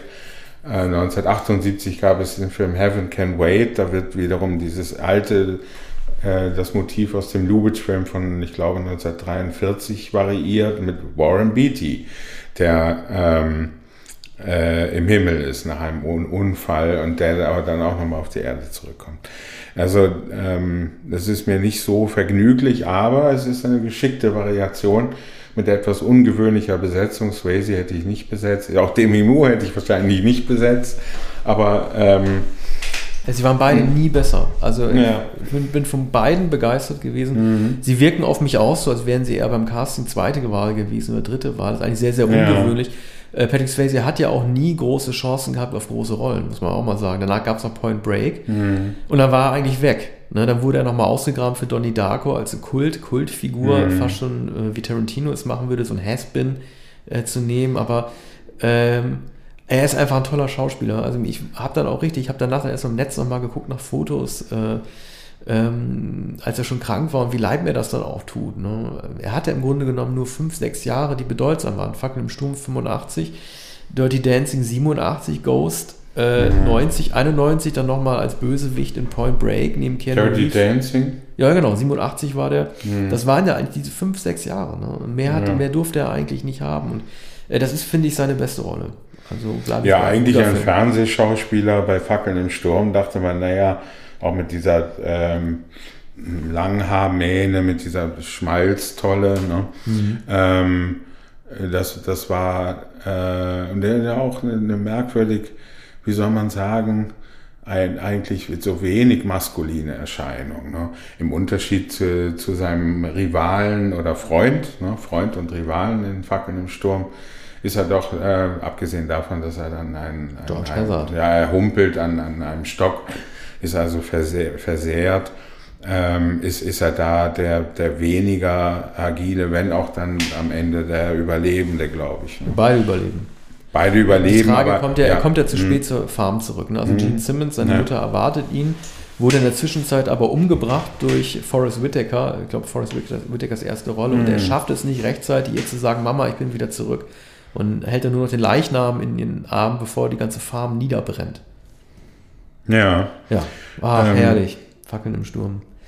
Ja, da gab es doch, gab's doch noch mindestens eine, eine zweite Staffel, oder? Das war das Ende der zweiten Staffel. Ja, Danach gab es noch die dritte Staffel. Staffel. Es gibt tatsächlich eine dritte Staffel. Ohne Patrick äh, Swayze. Ja, aber in der Hauptrolle wurde dann übernommen, ich weiß nicht, wie der Schauspieler heißt, aber hat einer der besten Rollennamen, die man sich überhaupt für einen Schurken äh, überlegen kann, nämlich Elkanah Bent.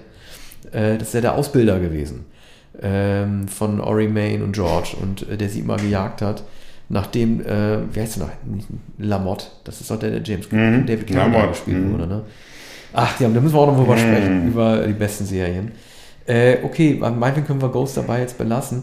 Jetzt äh, tauchen wir ein in ähnlich seichte äh, Gewässer, äh, die aber auch schön sind. Äh, nämlich mit Musik von Randy Newman. Endlich singt er mal nicht, sondern macht es ein Instrumental, nämlich Awakenings Zeit der Erwachung.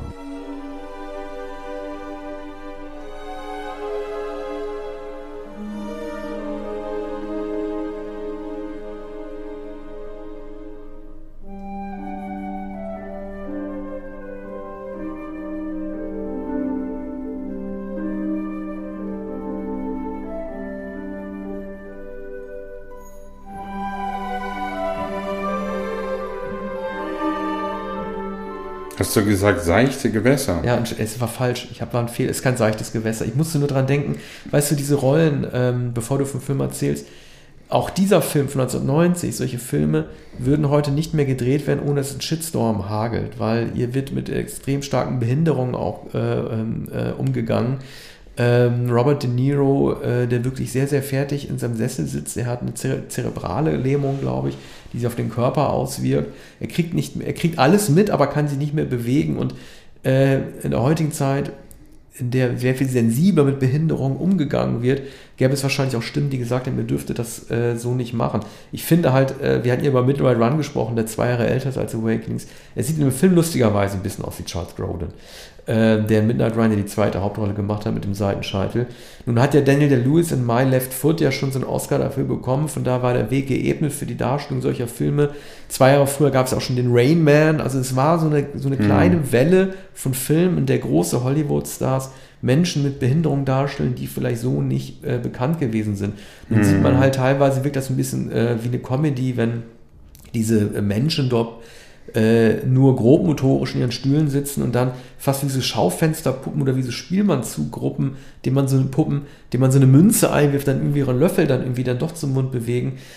Äh, Moral der Geschichte ist ja, Behandlung war irgendwann zu teuer und ähm, die Krankenschwester sagt zu Dr. Sachs, der, also Oliver Sachs, der hier Sayer heißt, Robin Williams, uns allen wird das Leben gegeben und wieder genommen. Ist natürlich ein bisschen billig philosophisch. In den letzten drei Minuten wird dann auch tatsächlich eher Robin Williams Geschichte aus dem Film als die von De Niro, weil er sich endlich an seine Krankenschwester herannähern kann. Ne? Ja.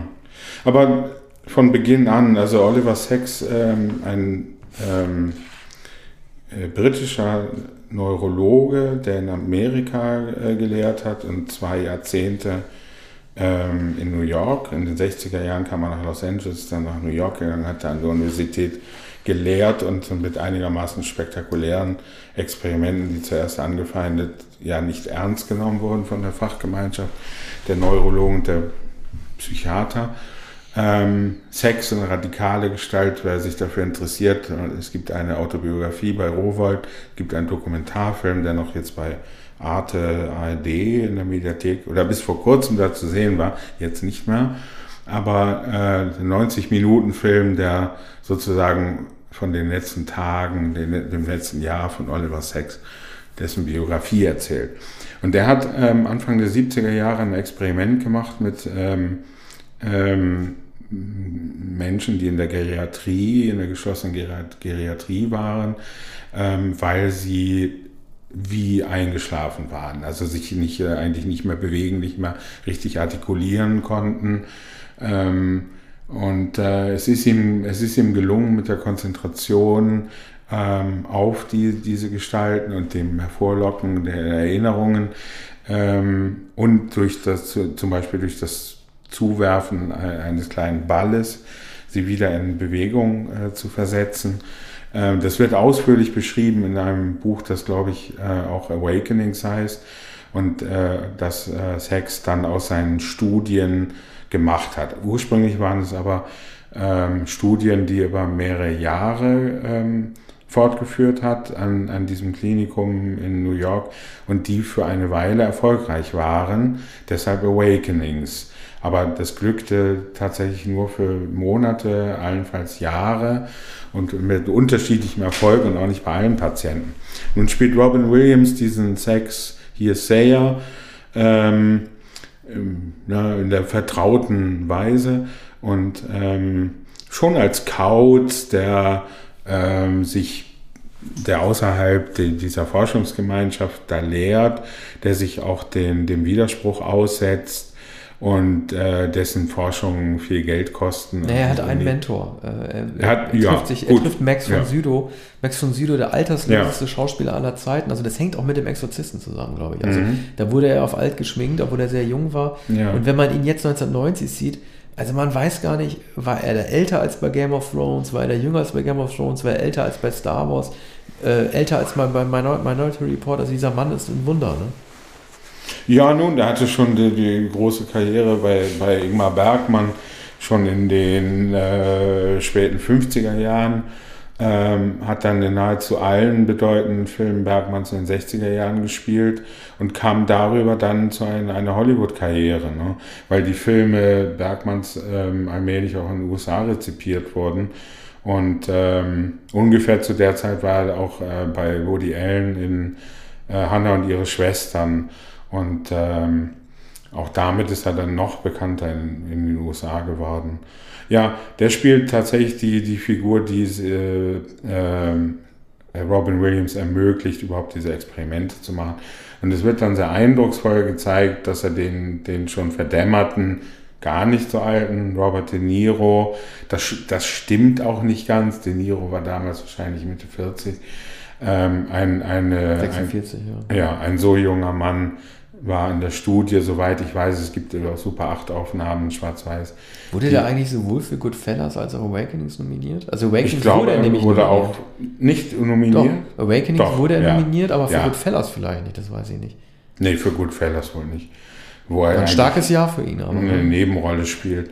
Ähm, ja, hier war es nahezu unvermeidlich, weil, weil er ähm, diesen eigentlich er, schon erloschenen Mann zeigt als jemanden, äh, der pl plötzlich äh, nicht nur aufblüht, sondern sich an alles erinnert, sich der, auch nicht mehr stottert oder kann, kann fast nicht mehr, konnte fast nicht mehr sprechen. Jetzt Bild bildet er äh, wieder Sätze, lernt eine Frau kennen, die auch zu ihm ins Heim kommt, essen gemeinsam, er spricht mit, mit Robin Williams und das Zittern lässt nach. Also es ist wohl eine, auch eine zerebrale äh, Krankheit, die sich äh, vollkommen äh, auf den ähm, Körper überträgt, äh, wo, woraus eine Lähmung hervorgeht, auch eine Lähmung des Geistes und der Sprache. Ähm, und äh, das wurde eben so selten beobachtet, dass es auch keine Therapie dafür gab.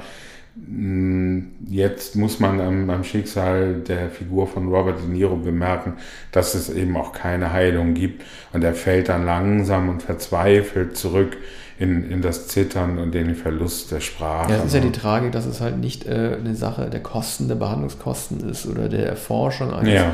eines untypischen Medikaments. Es wäre noch einfach gewesen, wenn man dann der Pharmaindustrie oder dem Medizinerstand dann ja, irgendwie das, das, hätte anhängen können, dass sie mhm. das nicht unterstützen. Nein, unabhängig davon, von der kontinuierlichen Dosierung dieses Stoffes, der zur Verfügung steht, verfallen halt die Patienten trotzdem wieder in ihr altes Muster zurück. Das ist halt die größere ja, Tragik einfach. Ja, es braucht, es braucht ein Medikament. Ich, ich bin, bin nicht sicher, das habe ich jetzt nicht nachgelesen, nicht parat.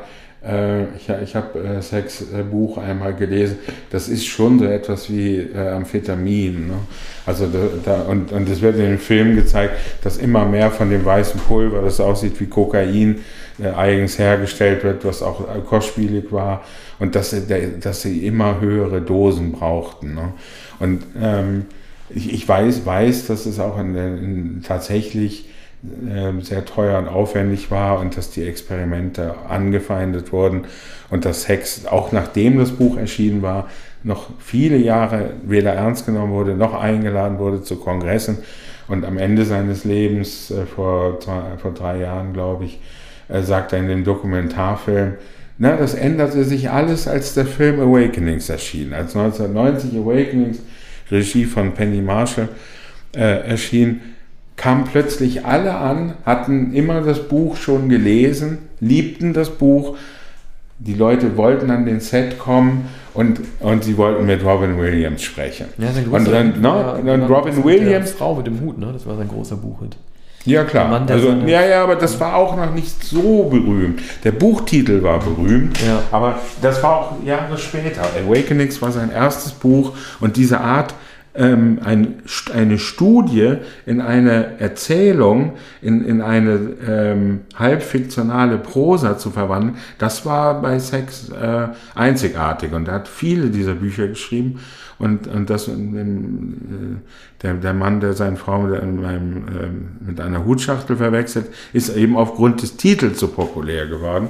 Und ähm, Zeit des Erwachens hat ihn dann als äh, deutscher Titel Zeit des Erwachens hat ihn auch in der Fachgemeinschaft so beliebt gemacht, weil alle glaubten, ja, äh, wenn Robin Williams diesen Wissen, diesen Neurologen spielt, ja dann, muss, dann muss ja was dran sein. Ne? Ja, die sahen sich sogar ähnlich. Ach. Ja, eine gewisse, ja. gewisse Ähnlichkeit. Also Williams hatte noch volleres Haar 1990, aber eine gewisse Ähnlichkeit, so stämmig und, und gedrungen äh, sind beide. Mhm. Und, und daraufhin wurde, wurde Sex endlich ernst genommen. Kurzum, der Film ist, äh, ist äh, kitschig, auch zeittypisch aber äh, er zeigt doch äh, anrührend äh, einen, das, das kurze Erwachen eines Mannes. Robert De Niro, was soll er machen? Er muss es natürlich überspielen. Also jeder würde sagen, ja, er legte es auf noch einen Oscar an. Aber ich ähm, finde gar nicht, dass er das überspielt. Ja. Ähm, also ich finde schon, dass er sehr ähm, klar, es, es gibt bestimmte, also bestimmte Gestiken oder Mimiken oder Geräusche, die man macht, die man vielleicht äh, mit jeder Art von Behinderung generalisierend assoziieren würde. Also das, das ist vielleicht so aus, aus, aus dem Topf der Manierismen vielleicht irgendwie gegriffen sein. Ja. So. Aber ich finde auch, als er sich am Ende von Penelope N. Miller verabschiedet und sagt, wir werden nie wieder miteinander reden und dann mhm. tanzen sie nochmal, also das Jahr 1990 war ein Jahr der wirklich berührenden Momente und das hat dieser Film von Penny Marshall, das war eigentlich auch ihr letzter großer Hit nach Big. Äh, also die kann das einfach, die kann einfach zeigen, wie man in so kleinen Momenten halt so Welten darstellen kann. Hm. Also Wenn du es so sagst, ja. möchte ich es glauben. Mhm. Aber natürlich gab es in der Wirklichkeit niemals diesen Moment, in dem, in dem, der Patient gesagt ja. hätte, ne, zu der Frau, in die er sich verliebt natürlich. hat, die dann halt so sein, na, ne, sagt, ach, jetzt falle ich zurück in meine Kranken, jetzt tanzen wir noch einmal. Ja. Du siehst, wie sehr ich zittere. Naja, aber, aber nun, deshalb gibt es das Kino. Okay, äh, jetzt nochmal zu etwas ernsteren Stoff nämlich äh, Night of the Living Dead 1990, Musik.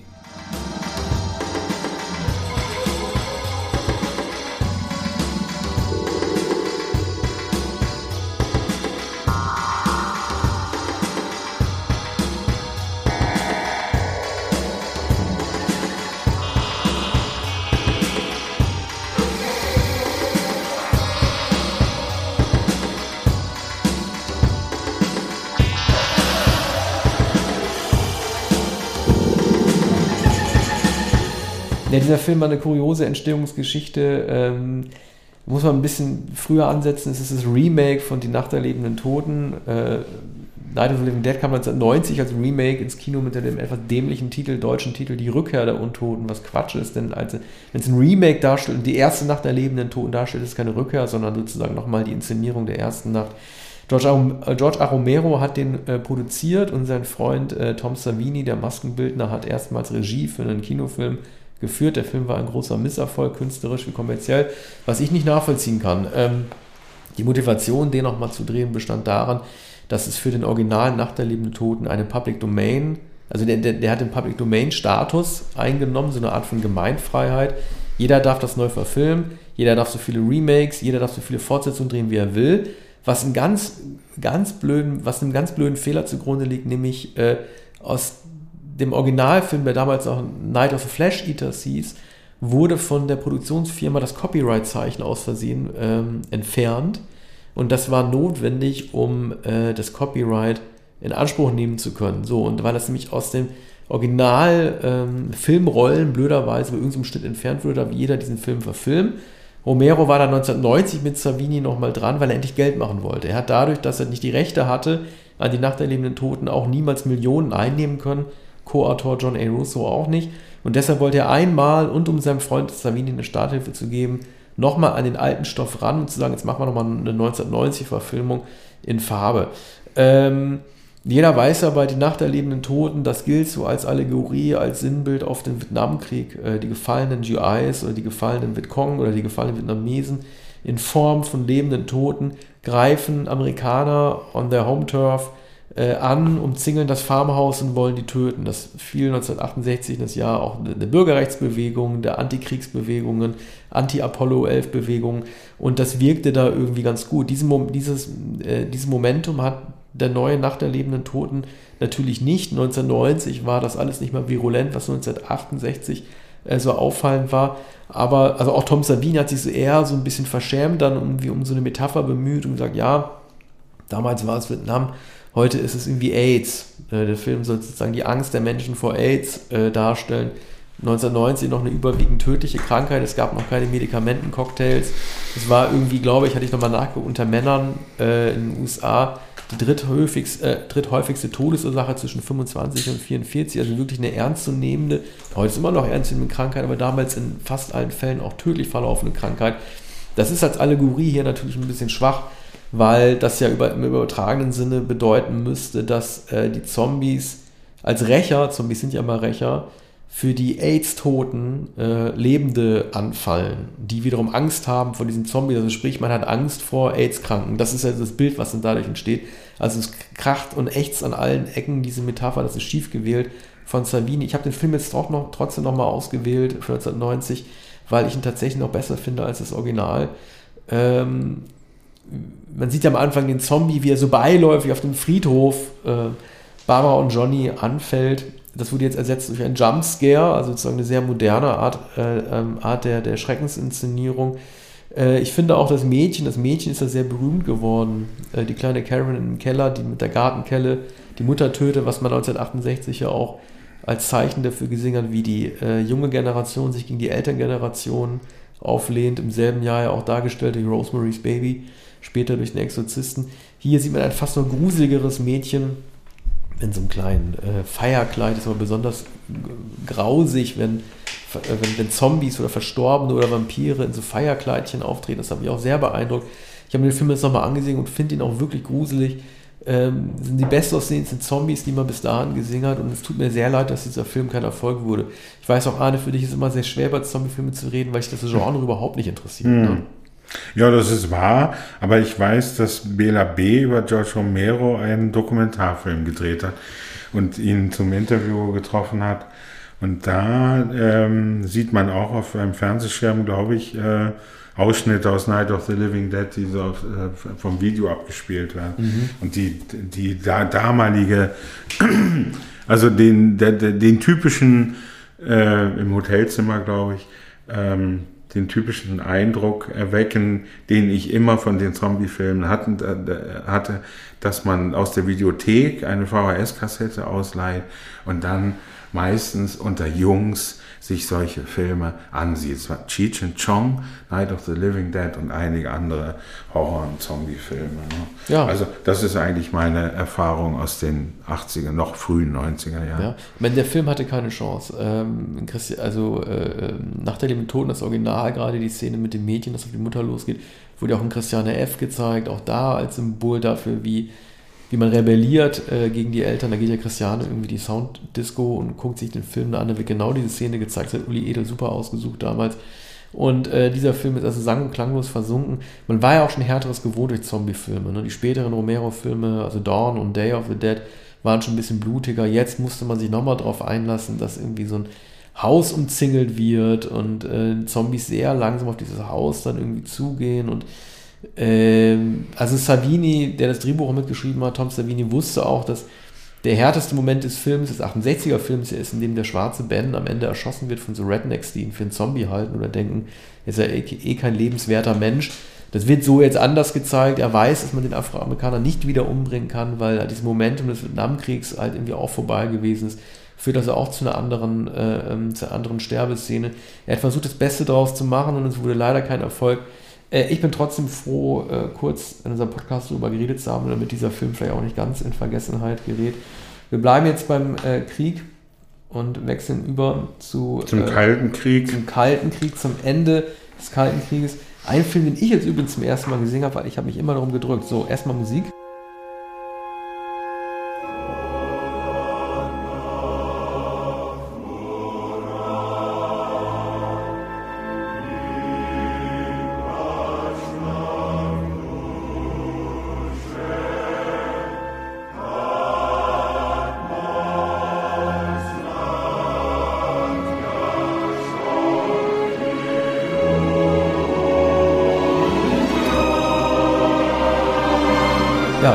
Jagd auf Roter Oktober, Amerikaner, die Russen spielen, aber ähm, ein, ähm, äh, wie soll man sagen, also ein kalter Kriegsfilm, der Ende des Jahrzehnts eigentlich so gut wie auf jede Gewalt verzichtet. Ne? Also es ist kein Film, in dem sich Agenten bis auf das Ende wie gegenseitig beschießen. Hm. Ja, der Film handelt von einem Überläufer, nur begreift man äh, lange, längere Zeit äh, nicht, dass es sich um einen Überläufer handelt. Nämlich, ähm, ich glaube, wir haben über Red Oktober, Jagd auf Roter Oktober schon einmal gesprochen. Nein, wir sind, äh, wir haben Tarantino und Crimson Tide und oder ja. wir haben wahrscheinlich auch in unserem John Connery Special, als er mhm, gestorben ja, ist letztes ja. Jahr, vielleicht mal kurz ja. gesprochen. Äh, ja, denn ähm, Sean Connery spielt also den Kapitän eines russischen U-Bootes und der ist aber kein Russe, sondern er ist, äh, nun weiß ich es wieder nicht, er ist, ist glaube ich, entweder Litauer? Lette oder Litauer. Oder Lette, ja, eins zum beiden. Litauischer, mhm. also gehörte damals zur Sowjetunion, also mhm. sowjetisches, ein sowjetisches U-Boot, atomgetrieben, neuer äh, Atomantrieb. Alec Baldwin ist ein amerikanischer Forscher, eigentlich ein äh, U-Boot-Nerd. Jack Ryan. Ja, genau. Gehört nicht zum Militär und ähm, äh, wird aber als Experte äh, zu Rate gezogen. Es gibt ähm, also dieses neue äh, System, das die Sowjets entwickelt haben, bedeutet, dass diese äh, U-Boote lautlos ähm, gleiten, hinter einem U-Boot her, herfahren können und dann nicht geortet werden können, so ungefähr. Und äh, das kann man an, an den ähm, seitwärts angebrachten Klappen erkennen. Und ähm, Alec Baldwin interpretiert das und wird dann also gleich äh, auf ein amerikanisches ähm, U-Boot kommandiert. Dann wird gesagt, da, da fahren, fahren Sie mal mit. Ne? Nun äh, hat er gar keine Erfahrung darin und ist also der Fremdling an Bord. Das ist schon eine, eine sehr gute Konstellation und an, an Bord sind natürlich alte Seebären wie George Zunza zum Beispiel, ein sehr beleibter Schauspieler. Und, ähm, Sam Neill. Und Sam Neill natürlich als der so mehr oder weniger intellektueller. Stellan Skarsgård, schon echt gut besetzt. Äh, und ist aber ist Sam Neill nicht der ähm, nicht auf Seiten der Sowjets? Ja, nee, ja. Er, er, er, er, wechselt mit rüber. Er ist auch jemand, der ist doch derjenige, der im, to im Todesmoment auch dann sagt, Glauben Sie, man wird mich in Montana leben lassen? Ja. Ganz ja, traurig. Na gut, aber er gehört zur Crew von Sean Connery. Ja, genau. Ja, sorry, an, genau. Bord, äh, ja. Connerys Crew. Mhm. Und, und äh, das, äh, im Wesentlichen äh, spielt es auf, auf dem Boot äh, von äh, Sean Connery, der zu einer Übung ausgelaufen ist und plötzlich verschwindet die, dieses U-Boot und äh, steuert einen äh, Kurs, der nicht vorgesehen war. Und die Amerikaner rätseln nun äh, darüber, äh, was dieses Boot im Schilde führt, ob es etwa ein Krieg beginnen wird. Es kommt äh, sozusagen den Amerikan dem amerikanischen Einflussbereich immer näher und weicht ab von den äh, üblichen Übungen. Ich glaube, es fahren noch sechs andere U-Boote und aus diesem ähm, äh, U-Boot-Konvoi bricht die Rote Oktober aus. Und man rätselt also lange darüber, was dieser Sean Connery im Schilde führt. Und dann wird sehr schön, wenn, wenn äh, Sam Neill und, und Sean Connery oben im Turm stehen, wenn, wenn das Boot über Wasser fährt. Äh, dann, dann spre sprechen sie von den amerikanischen Wäldern und äh, vom, vom Baseball. Und dass sie zwei Frauen brauchen. Ne, sagt der eine auch, ne? Ich will gleich zwei Frauen haben, wenn wir nach mehreren. Oh ja. Also so eine Wunschvorstellung. Ja, Sam, ja, Sam Neill Aber, hat, glaube ich, diese Vorstellung. Ja. Sean Connery möchte, glaube ich, eher zur Jagd gehen und sich zur Ruhe setzen und äh, im Frieden leben. Sie sagen ja auch, er sagt ja auch, ich glaube, Connery sagt das, Cortez hat seine Schiffe verbrannt, als ja. er in die neue Welt übergegangen ja. ist. Ach, ganz herrlich. Aber mhm. äh, was ich nicht verstehe ist, die sind anscheinend alle bereit für den, für den Systemwechsel, den, den Gang in den Westen ihre Familien zurückzulassen. Also keiner redet davon, dass er Frauen und Kinder zu Hause hat. Der Connerys Frau ist gestorben. Ja, genau, bei Connery schon. Also Connery ist, kann, was ist denn mit den anderen? Das ist denen anscheinend, das ja. macht man noch nicht. Das ist anscheinend total egal. Oder es sind alles irgendwie äh, Junggesellen oder so. Ja. Keine Ahnung, was ist das? Also verstehen. Ja. Also die, die, es gibt ja keinen Hinweis auf die Motive der Crew, die ja auch gar nichts davon weiß. Also die meiste Zeit hat die Crew ja kein, keine Ahnung, was, was da passiert. Dann erklärt sie sich einverstanden damit. Aber du hast recht, sie werden die Familie nicht nachholen können. Sehr wahrscheinlich nicht. Aber es gibt kein, keine Gestalt, die sich irgendwie dazu äußert. Ne? Man erfährt nicht. nichts darüber. Sam Neill ist der Einzige, äh, der sozusagen Pass pro Toto, der, der Repräsentant der Crew ist und, und der sagt, ja, ich schließe mich an, ich will in die Freiheit, ich will endlich so leben, ich will endlich Baseball sehen, ich möchte Softeis essen, ich möchte ein, eine Baseballmütze tragen. Ne? Mhm. So, und äh, ist insofern ein sehr patriotischer Film, der auch ein Bild der Sowjets zeichnet, abgesehen von dem natürlich sympathischen Sean Connery, ne, der auch schön bärtig den väterlichen Kapitän verkörpert, der dann allerdings den Politoffizier, der mit an Bord ist, äh, umbringen muss und beiseite schaffen muss. Ich finde, äh, das ist seine beste Rolle. Also seine, Film, seine allerbeste Rolle. Ich habe den Film noch nie gesehen und ich ärgere mich, dass ich ihn vorher nicht gesehen mhm. habe. Das hätte man eigentlich, also in der Beurteilung der Figur äh, des Schauspielers Connery muss man den eigentlich gesehen haben. Also ich finde auch die Rede, als es um seine Frau geht und wie auch nur angedeutet wird, dass er sie verloren hat und mhm. es irgendwie so eine Oscar-Baiting-Rede dann gehalten wird, sondern es einfach nur gesagt wird, okay, das ist ein Mann, der auch nicht mehr so viel zu verlieren hat. Mhm. Ja, also unabhängig davon, dass er toll aussieht. Ich fand es halt nur schade, wenn man das mal vergleicht mit das Boot. Klar, die U-Boote sind seitdem viel größer geworden, aber man ähm, bekommt doch nie so ein klaustrophobisches Gefühl, dass ein U-Boot doch verursachen könnte. Also als Alec Baldwin am Ende äh, den Verräter da jagt mit der Pistole und auf ihn schießen will, durch das U-Boot, da kommt mir das so vor, als wären die in einer großen Fabrik, ne, in diesen Motorräumen. Also es entsteht nie mhm. wirklich das Gefühl, dass es so eng ist, dass es klaustrophobisch ja. werden könnte, dass etwas explodieren könnte durch Schießen ja. und so. Aber so sind U-Boote anscheinend äh, ja. im Kalten Krieg gebaut. Ja, das ist, ist ein sehr, sehr großes ähm, Atom-U-Boot. Ne? Atom-U-Boote sind, äh, sind sehr groß, naturgemäß. Aber warum? Und, Weil die, die, die Atomraketen sind auch nicht so riesig. Ja, also das ist natürlich trotzdem bedrückende Enge und man denkt an das Kursk-Unglück. Ähm, aber ähm, hier, hier wird es, werden, werden auch die Kommandoräume einigermaßen großzügig gezeigt. Ne? Auch die Kabine des Kapitäns ist natürlich so, dass man das einen Tisch gibt, wird Tee gekocht, spielt eine bedeutende Rolle dann, dass der Tee dann serviert wird und darauf soll dann der Politoffizier angeblich ausgerutscht sein, weil der, der Tee kredenzt wurde.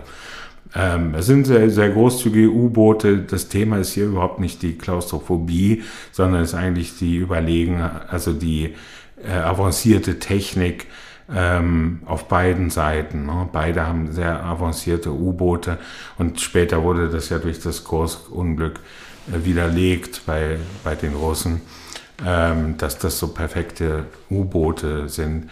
Das ist ja aber gar nicht das Thema, sondern es ist ein Film, der von der Heimat handelt und von den Be Belauern. Da beide wissen, man, da, man darf die Raketen nicht abschießen.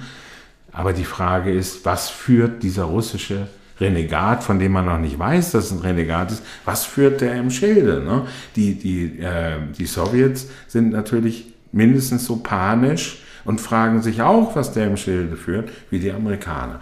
Es ist ein enorm spannender Film. John McTurnan ist der Regisseur. Ja. Ja, ein Film, von dem wir beide begeistert sind, endlich. Ja. ja. Jetzt kommen wir zum vorletzten Film äh, ja, mit. Ich suche die Musik noch raus. Ich glaube, ich suche mal dieses, ich, ich, such, naja, ich will dieses Heavy also, Metal Stück ja. jetzt mal. Ich, Was? es gibt dieses Heavy Metal Stück, das in Wild at Heart kommt. Ah. Und das äh, spielen wir jetzt auch, wenn ich jetzt noch nicht ansagen kann, wie es heißt. So. Mhm.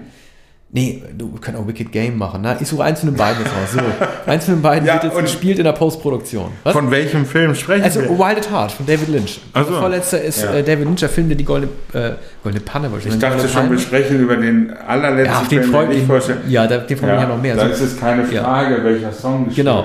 Jetzt machen wir erstmal Musik. So.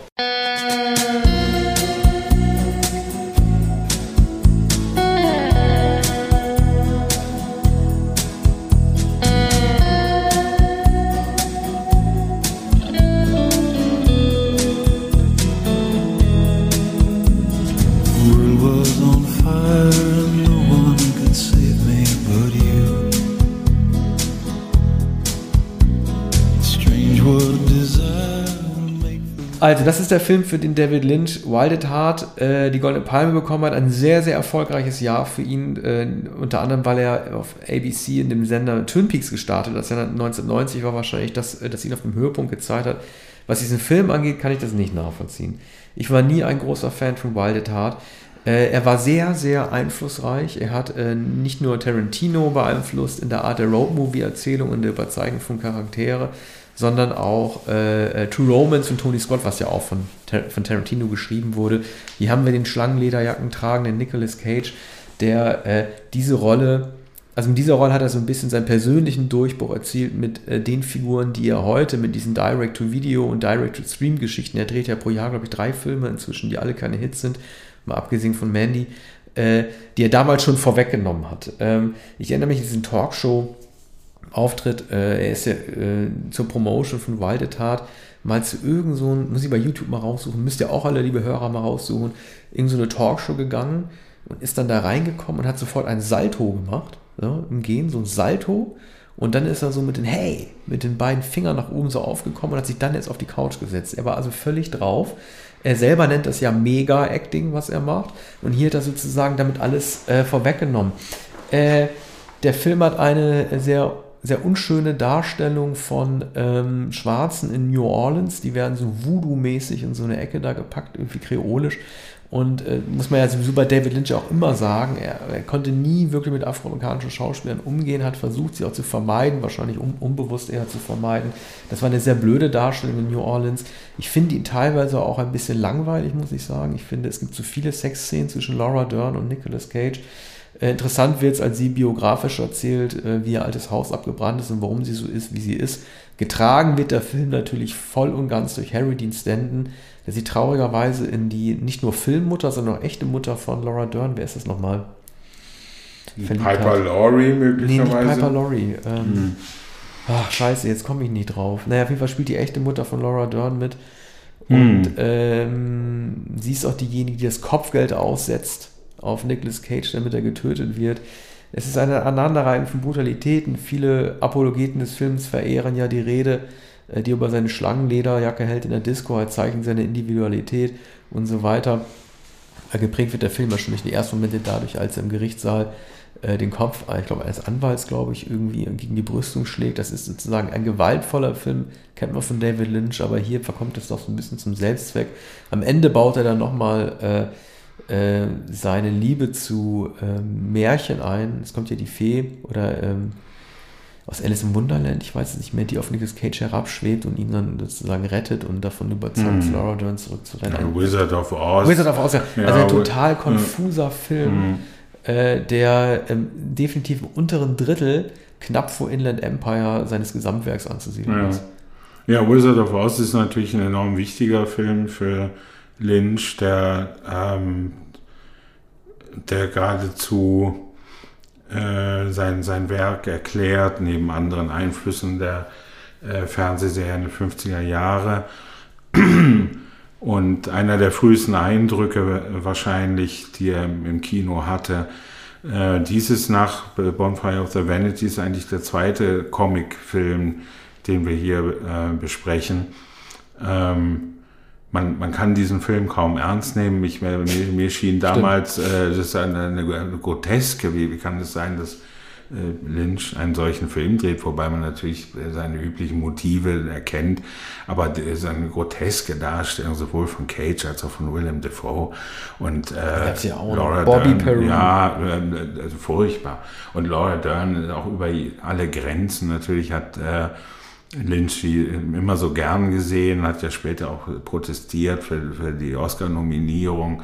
Laura Derns, die ja doch hinreichend, er glaubte nicht hinreichend gewürdigt wurde, aber die durch ihn ja doch äh, berühmt geworden ist und, und, große Rollen hatte und auch heute und noch im Fernsehen. Ja, der V war ja im Grunde genommen die Fortsetzung von, von Frank Booth, also die Figur, die Dennis ja. Hopper in Blue Velvet gespielt hat. Ne? Ja. Der, der absolute Psychopath, der dann... Äh, Laura Dern auch so bedrängt, ja, und äh, sie dann auch begrapscht äh, und dann mhm. für die ablässt und dann diesen ja. lächerlichen Tod mit der Schrotflinte äh, durch ja. Stolpern dann irgendwie äh, äh, über sich ergehen lassen. Ja, und es gibt natürlich ähm, äh, Momente, die man auch in Twin Peaks findet, etwa die ähm, die Apotheose am Ende, die Elvis-Apotheose, wenn Nicolas Cage dann tanzt und singt. Und das findet man auch in einigen Szenen in, in Twin Peaks, ne? dass der Film also vollkommen entgrenzt ist und aus sich selbst heraustritt und, und es Szenen aus großen amerikanischen Musicals gibt und die äh, die Verweise auf, auf Wizard of Oz. Es handelt sich um ein Märchen, aber das sieht man natürlich überdeutlich.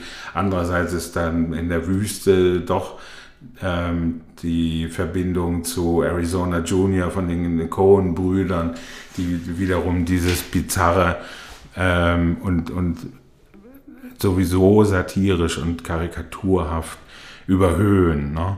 Und das fand ich vergnüglicher bei den Coen-Brüdern als bei David Lynch, da diesen, dieser Film keine Ernsthaftigkeit ja, hat. Dieses Märchen, ne, der Elvis, der mit dem Protagonisten spricht, das haben wir in True Romance, ja von Tony Scott später auch. Und dass überhaupt ein Roadmovie ein Märchen ist, hat man bei Tarantino dann auch. Er war dann schon sehr einflussreich, aber er hatte einfach kein gutes Skript.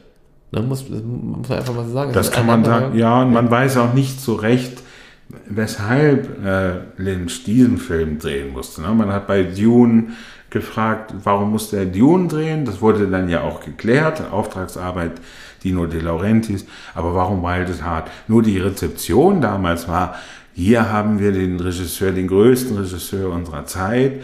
Jetzt haben, haben wir, ähm, er hat jetzt ähm, äh, Twin Peaks gemacht und jetzt äh, hat er noch den großen Kinofilm Wild at Heart gemacht. Ja. Den postmodernen Film. Okay, den haben wir gut schnell abgehakt. Dann kommen wir jetzt, naja, äh, kommen wir jetzt zu dem Film. Jetzt kommen wir zu unserem ah, Lieblingsfilm. Den, ja, auf den, auf den ich mich freue. Also erstmal, äh, die Musik brauchen wir eigentlich nicht mehr vorstellen, aber wir spielen jetzt nochmal Roy Orbison ein.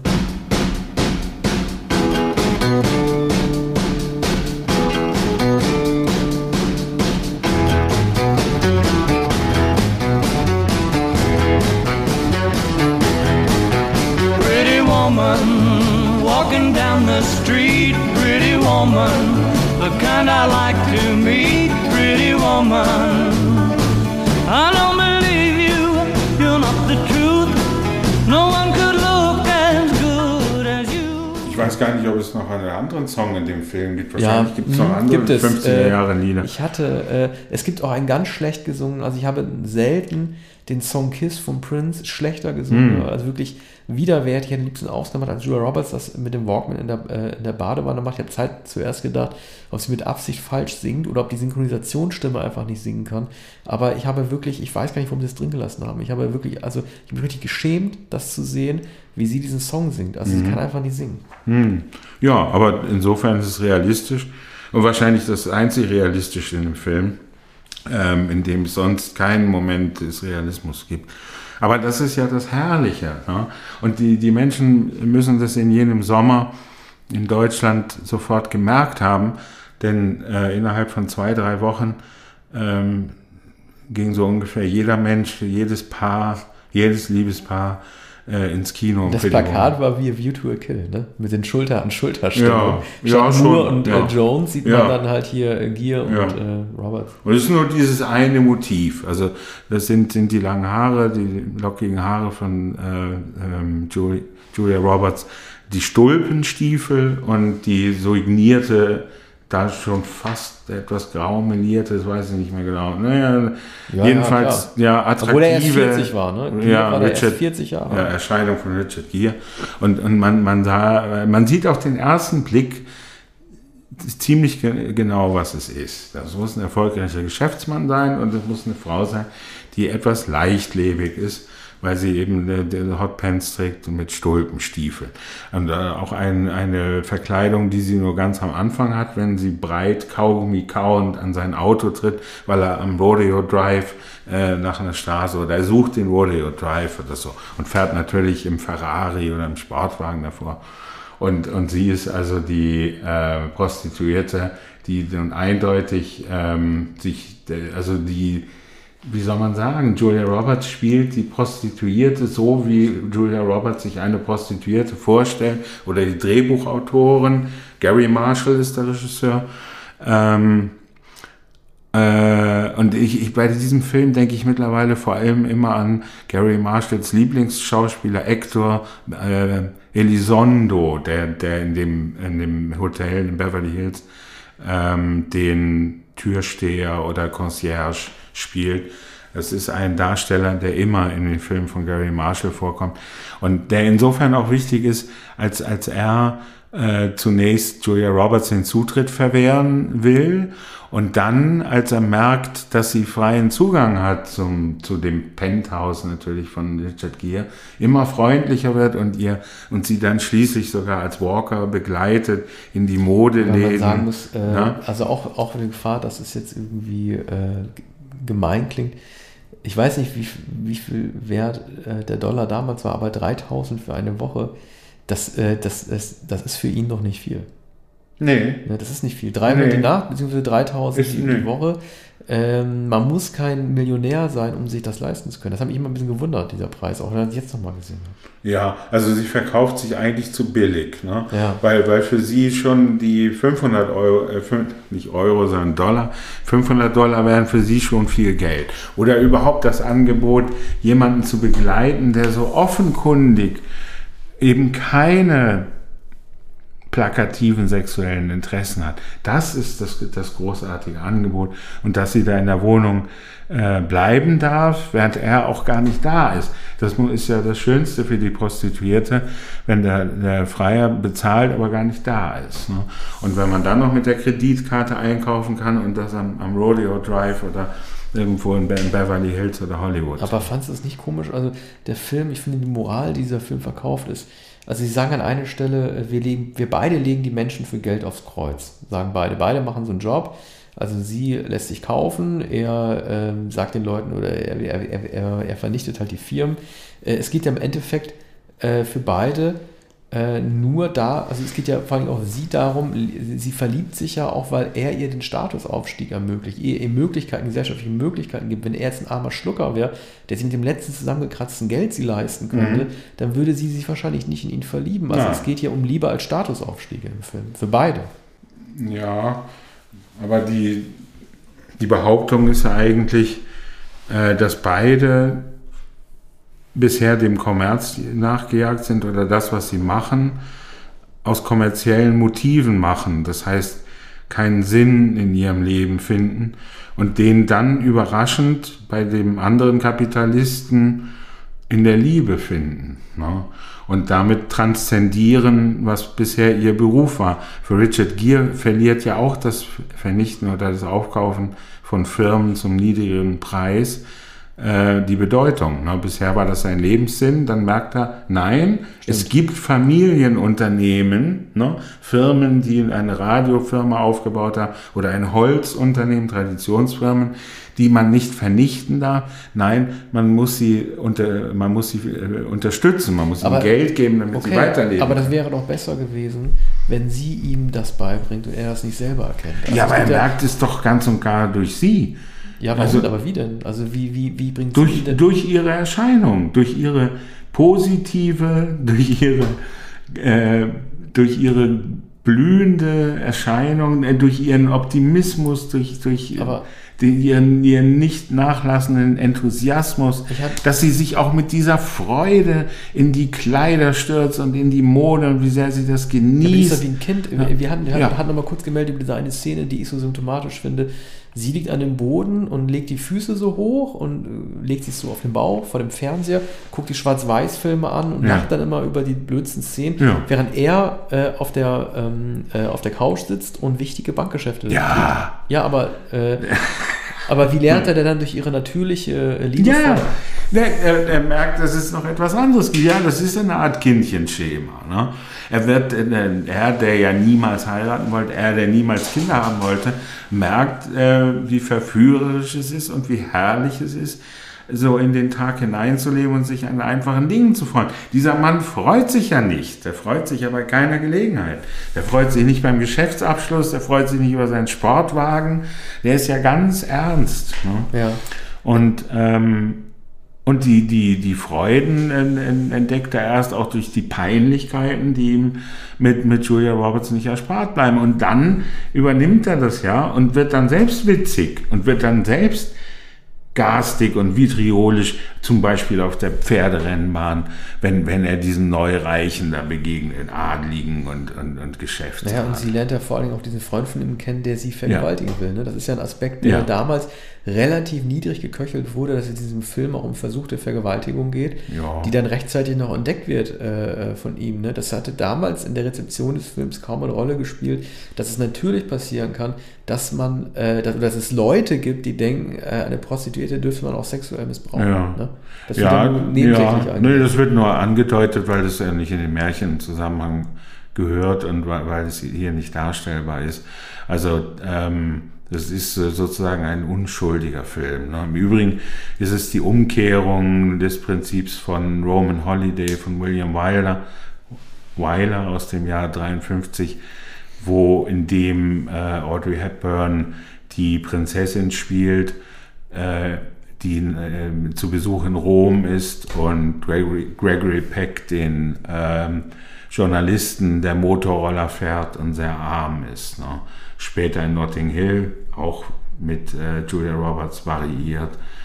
Äh, und, und da ist es, ähm, ist es eben auch die, die gemeinsame Freude, dass die, die Frau, die im Palast sitzt und die niemals das wirkliche Leben kennenlernt, sich betören lässt von dem Journalisten, der in Rom Motorroller fährt und immer Sensationen hinterherjagt mhm. und ganz einfaches Leben führt. Äh, ne? Aber also Julia Roberts in dem Film unternimmt aber auch keine Anstrengung, die beiden Welten bewusst zu vermengen. Also Nein. Also ihre Freundin muss sich ja aufdrängen, um dann ins Hotel zu kommen, mit ihr mal zusammen zu reden und ja. so. Aber äh, sie stellt äh, sie nie vor. Ne? Sie, sie, trifft ihre Freundin auch so lange nicht. Die taucht einfach ab. Es wird ja trotzdem nicht der, der, der, der Versuch äh, unternommen, ihrerseits zu zeigen, das ist einfach mal Leben und so bin ich halt einfach aufgewachsen. Mhm. Ja, es gibt ja in den meisten Filmen dann den Rückblick, äh, in dem eine Frau erzählt, was sie alles entbehren musste und wie sie zur äh, Prostituierten geworden ist. Nur weil äh, die Eltern gestorben sind. Der Vater war Gerber in North Dakota und die Mäuse liefen bei acht Kindern durch die Hütte und ähm, so, diese Erzählungen gibt es gar nicht, es wird einfach ausgeblendet, wird einfach übersprungen. Ne? Man, man nimmt an, sie, sie, wurde irgendwo geboren, ist irgendwie auf den Rodeo Drive gekommen, wurde irgendwie zur Prostituierten, mhm. weil sie Geld brauchte. Sie verlor in diesem Jahr bei den Oscars ja äh, gegen Kathy Bates als, als manische Krankenschwester Annie Wilkes. Auch das, also da hat man zwei ganz komische Frauen gehabt. Ne? Also einmal irgendwie die Furie und dann irgendwie äh, die Hure mit Herz. Ne? Wie man das so als, als, mhm. als Klischee-Rolle irgendwie bezeichnet. Ja, na gut, die, die, die Hure mit Herz. Äh, äh, ist, ist ja eine der berühmtesten äh, Rollen oder ne, ja. weiblichen Allegorien sozusagen. Oder wie, wie, wie sagt man? Ähm, Rollen. Äh, Stereotypen, ne, äh, weiblichen Stereotypen. Äh, die Furie ist, ist ja auch ein, ein, ein, ein berüchtigtes Stereotyp. Ne? Ja. Also man hat, hat doch eigentlich entweder als Extrem die Furie oder die Xanthippe oder die Hure mit Herz. Ne? Ja. Und dagegen gibt es dann, dann äh, dazwischen ist noch das Heimchen, würde ich sagen. Ja, für Roberts war das der Auftakt einer großen Karriere. Für Gier war damit ein zweiter Höhepunkt nach American Gigolo zehn Jahre vorher eigentlich erreicht. Ich glaube, er hat danach keinen größeren Hit mehr gehabt. Also selbst der Film, in dem beide nochmal zusammen gespielt haben, äh, Die Braut, ja. die sich nicht traut, von äh, Perry Marshall, mhm. äh, war auch kein Hit mehr. Ne? Ja. Gier war, glaube ich, dann erledigt danach. Ne? Ja, aber Gier weiß man ist nicht, er hat sich ja im Dalai Lama zugewandt, dem Buddhismus, der, der Meditation. Er hat in, in dem letzten Film von Akira Kurosawa äh, gespielt, wenige Jahre später, glaube ich. Ja, also auch ungefähr um die Zeit. Also da konnte er sich dann erlauben. Ne? Er konnte sich eine Weile die Rollen aussuchen und merkwürdigerweise kamen diese Rollen gar nicht oder er wollte sie nicht mehr haben. Er hat auch sehr eindrucksvoll im Film Mr. Jones äh, gespielt, 95 war das, glaube ich. Das war äh, von dem englischen ähm, Regisseur Mike Figgis, ne, mhm. der Leaving Las Vegas äh, gedreht hat. Ähm, also er hat, er hat sich entschieden für Filme und Rollen, mit denen er nicht reüssieren konnte. Ne? Die Braut, die sich nicht traut, war natürlich eine Ausnahme. Weiß nicht, ob der Film gar nicht erfolgreich war. Ja, er stand zumindest im Schatten. Ne? Also was natürlich mhm. auch damit zu tun hat, dass beide auch neue, also neue Figuren verkörpert ja. haben. Ne? Also nicht die alten Rollen, was ja, ja albern gewesen wäre. Ne? Halt ja, und der Film hatte äh, sozusagen auch eine wenig erfreuliche Botschaft, ne? dass die Braut sich nicht traut, ist jetzt ja auch ein äh, Topos im, nicht nur im amerikanischen Kino, sondern das gibt es zum Beispiel auch in der Fernsehserie Girls Jahre später ähm, wurde, wurde das dort wieder aufgenommen und da, da gibt es auch eine Braut, die sich nicht traut. Ist das bei den Amis genauso wie bei uns, dass man vorher schon standesamtlich heiratet oder kann, kann man wirklich von, vom Traualter wegrennen? Ja, das wird hier eben nicht gezeigt. Also in dem mhm. Film Die Braut, die sich nicht traut, wird Standesamt überhaupt nicht gezeigt, sondern eben die kirchliche Trauung, die dann nicht stattfindet, weil Julia Roberts davon reitet. Reifeprüfung, ja. Ja. Äh, ja. ja, aber dieser Film äh, prägte dann die, mindestens die zweite Hälfte des Jahres, als er dann in die Kinos gekommen war, gab es eigentlich gar nichts anderes mehr als, als diesen Film. Und äh, ich weiß nicht, ob, ob sechs oder sieben Millionen Zuschauer in Deutschland mhm. den Film gesehen haben. Später dann ähm, jedes Jahr im Fernsehen. Äh, ich, ich glaube, ich habe den Film seitdem drei oder viermal noch im Fernsehen gesehen. Natürlich sind das immer so Abende und meistens Sonntagabende, bei denen man denkt, naja, was soll ich in eine Talkshow schauen oder einen Tatort? Ach, es kommt Pretty Woman. Na, das schaue, schaue ich mir noch. Ja, wahrscheinlich gab es den Songtitel äh, auch schon, also den Song von Robertson gab es natürlich lange vor dem Film. Oh ja. Die haben wahrscheinlich sich überlegt, irgendwie, welchen schönen äh, Titel können wir nehmen und danach den Film benennen. Pretty Woman ist natürlich ungewollt als Titel auch ein bisschen verletzend, weil er erst recht darauf hinweist, dass Prostituierte natürlich Frauen sind. Er hätte den Film auch Pretty Prostitute nennen können. Mit Pretty Woman als Titel wollte man natürlich halt äh, klar machen, wir gucken hier, wir blicken hier ein bisschen tiefer durch den Beruf durch, den sie nicht freiwillig macht und dahinter steckt eigentlich eine schöne Frau. Das ist in dieser Deutlichkeit natürlich hm. ungewollt, erst recht diskriminierend. Ja, aber äh, das war also die eindeutige plakative Botschaft, die überall verstanden wurde in Verbindung mit dem Song und, und äh, macht dann natürlich auch den Erfolg aus, dass man sagt, ja, das ist einfach eine schöne Frau. Die Pointe ist natürlich, dass Julia Roberts immer mal wieder gesagt hat, sie habe sich nie für schön gehalten und ähm, fand sich immer unbeholfen und eben nicht attraktiv im Unterschied zu ihren Schulkameradinnen. Ja, und damit sind wir zum Ende unserer 1990er-Folge gekommen. Die 90er machen wir aller Voraussicht nach äh, nur mit einer Episode pro Jahrgang. Äh, machen es also ein bisschen kompakter. Wir bedanken uns bei euch. Ja, vielen Dank. Bis bald. Tschüss.